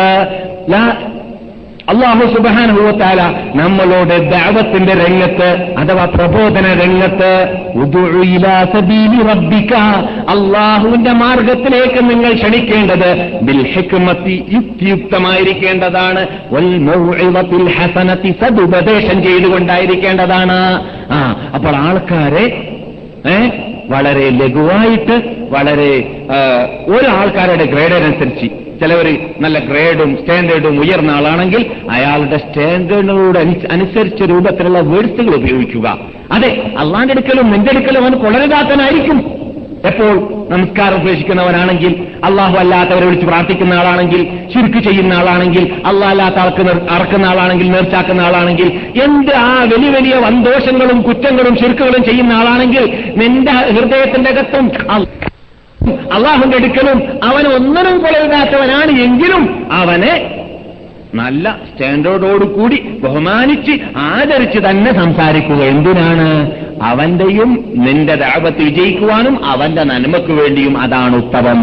അതുകൊണ്ട് അള്ളാഹു പറയുന്നു വജാദിൽഹും ബില്ലതീ ഹിയ അഹ്സൻ, നല്ല നല്ല തർക്കം കൊണ്ടാണ് നിങ്ങൾ തർക്കിക്കേണ്ടത്. ഏറ്റവും നല്ല കാര്യങ്ങൾ ചർച്ച ചെയ്തുകൊണ്ടാണ് തർക്കിക്കേണ്ടത്. നിങ്ങൾ തർക്കിക്കുകയാണെങ്കിൽ തന്നെ, ചർച്ച ചെയ്യുകയാണെങ്കിൽ തന്നെ എന്ന ശൈലിയായിരിക്കണം നിങ്ങൾ ഉപയോഗിക്കേണ്ടതെന്നർത്ഥം. ഇതൊക്കെ നാം പ്രബോധനത്തിൽ അംഗീകരിക്കേണ്ട മാർഗങ്ങളാണ്. ഇന്ന് ഞാൻ നിങ്ങളോട് സംസാരിക്കാൻ ഉദ്ദേശിച്ചിരുന്ന യഥാർത്ഥത്തിൽ ഈ മാർഗങ്ങൾ കൈക്കൊണ്ട രൂപത്തെക്കുറിച്ച് നബിമാരുടെ ഹിസ്റ്ററിയിൽ നിന്നിട്ട് പഠിക്കേണ്ട പാഠങ്ങളായിരുന്നു. പക്ഷെ അവിടേക്ക് എത്താൻ പറ്റിയില്ല. അടുത്ത ക്ലാസ്സിൽ ചെല്ലുവാനും എത്തുവാനും അതിലൂടെ പിന്നെ തുടർന്നിട്ട് ഈ പോരാട്ടം എന്ന് പറയുന്ന ജിഹാദ് ഫീ സബീലില്ലാ എന്ന് പറയുന്ന വിഷയം വിശദമായിട്ട് സംസാരിക്കുവാനും അല്ലാഹു നാം എല്ലാവരെയും കേൾക്കുവാനും സംസാരിക്കുവാനും ഉൾക്കൊള്ളുവാനും പ്രവർത്തിക്കൽ പ്രവർത്തന രൂപത്തിൽ കൊണ്ടുവരുവാനും അനുഗ്രഹിക്കുമാറാകട്ടെ. ഇതുവരെ കേട്ടതിന് ഒരു ഇബാദത്തായി അല്ലാഹു നമ്മിൽ നിന്നെല്ലാം സ്വീകരിക്കുമാറാകട്ടെ. ദഅവത്ത് ഇങ്ങനെയുള്ളതായ ഒരു സദസ്സ് ഇവിടെ മദീനയിൽ നടക്കുന്നുണ്ട് എന്ന വാർത്ത അറിയാത്തതായ മറ്റു മുസ്ലിം സുഹൃത്തുക്കൾക്ക് അഥവാ മലയാളികൾക്ക് വിവരമെത്തിച്ചു കൊടുത്തിട്ട് ക്ലാസ്സിലേക്ക് മെമ്പർഷിപ്പ് നൽകുക, അതിനുവേണ്ടി പരിശ്രമിക്കുക എന്നത് യഥാർത്ഥത്തിൽ നിങ്ങളുടെ ചുമതലയിലും നിങ്ങൾ ഈ കേട്ടതായ ബാധ്യതയിലും പെട്ടതാണ് എന്ന ബോധവും നിങ്ങൾക്കുണ്ടായിരിക്കേണ്ടതാണ്. അവർ വന്നാൽ അവരുടെ കൂലി നിങ്ങൾക്ക് കിട്ടുന്നതാണ്. അവരുടെ കൂലി കുറയാതെ അവർ വന്നാൽ കൂലിയും നിങ്ങൾക്ക് കിട്ടുന്നതാണ് എന്നതുകൂടി നിങ്ങൾ മനസ്സിലാക്കണം. ഞാൻ എന്റെ പോക്കറ്റ് എന്ന് പറയല്ല, റസൂലുള്ളാഹി സ്വല്ലല്ലാഹു അലൈഹി വസല്ലം പറഞ്ഞതാണ് കേട്ടോ. അദ്ദാലു അലൽ ഖൈരി കഫാഇലിഹി, നന്മയിലേക്ക് വഴികാട്ടിയവന് നന്മ ചെയ്തവന്റെ പ്രതിഫലമാണെന്ന് റസൂലുള്ളാഹി സ്വല്ലല്ലാഹു അലൈഹി വസല്ലം പറയുന്നു. അത്തരം കാര്യങ്ങളൊക്കെ ഗൗരവത്തോടു കൂടി ഗൗനിച്ചുകൊണ്ട് പ്രശ്ന മനുഷ്യന്മാരായി ജീവിക്കാനുള്ള മഹാഭാഗ്യം നാം എല്ലാവർക്കും അല്ലാഹു അനുഗ്രഹിക്കുമാറാകട്ടെ.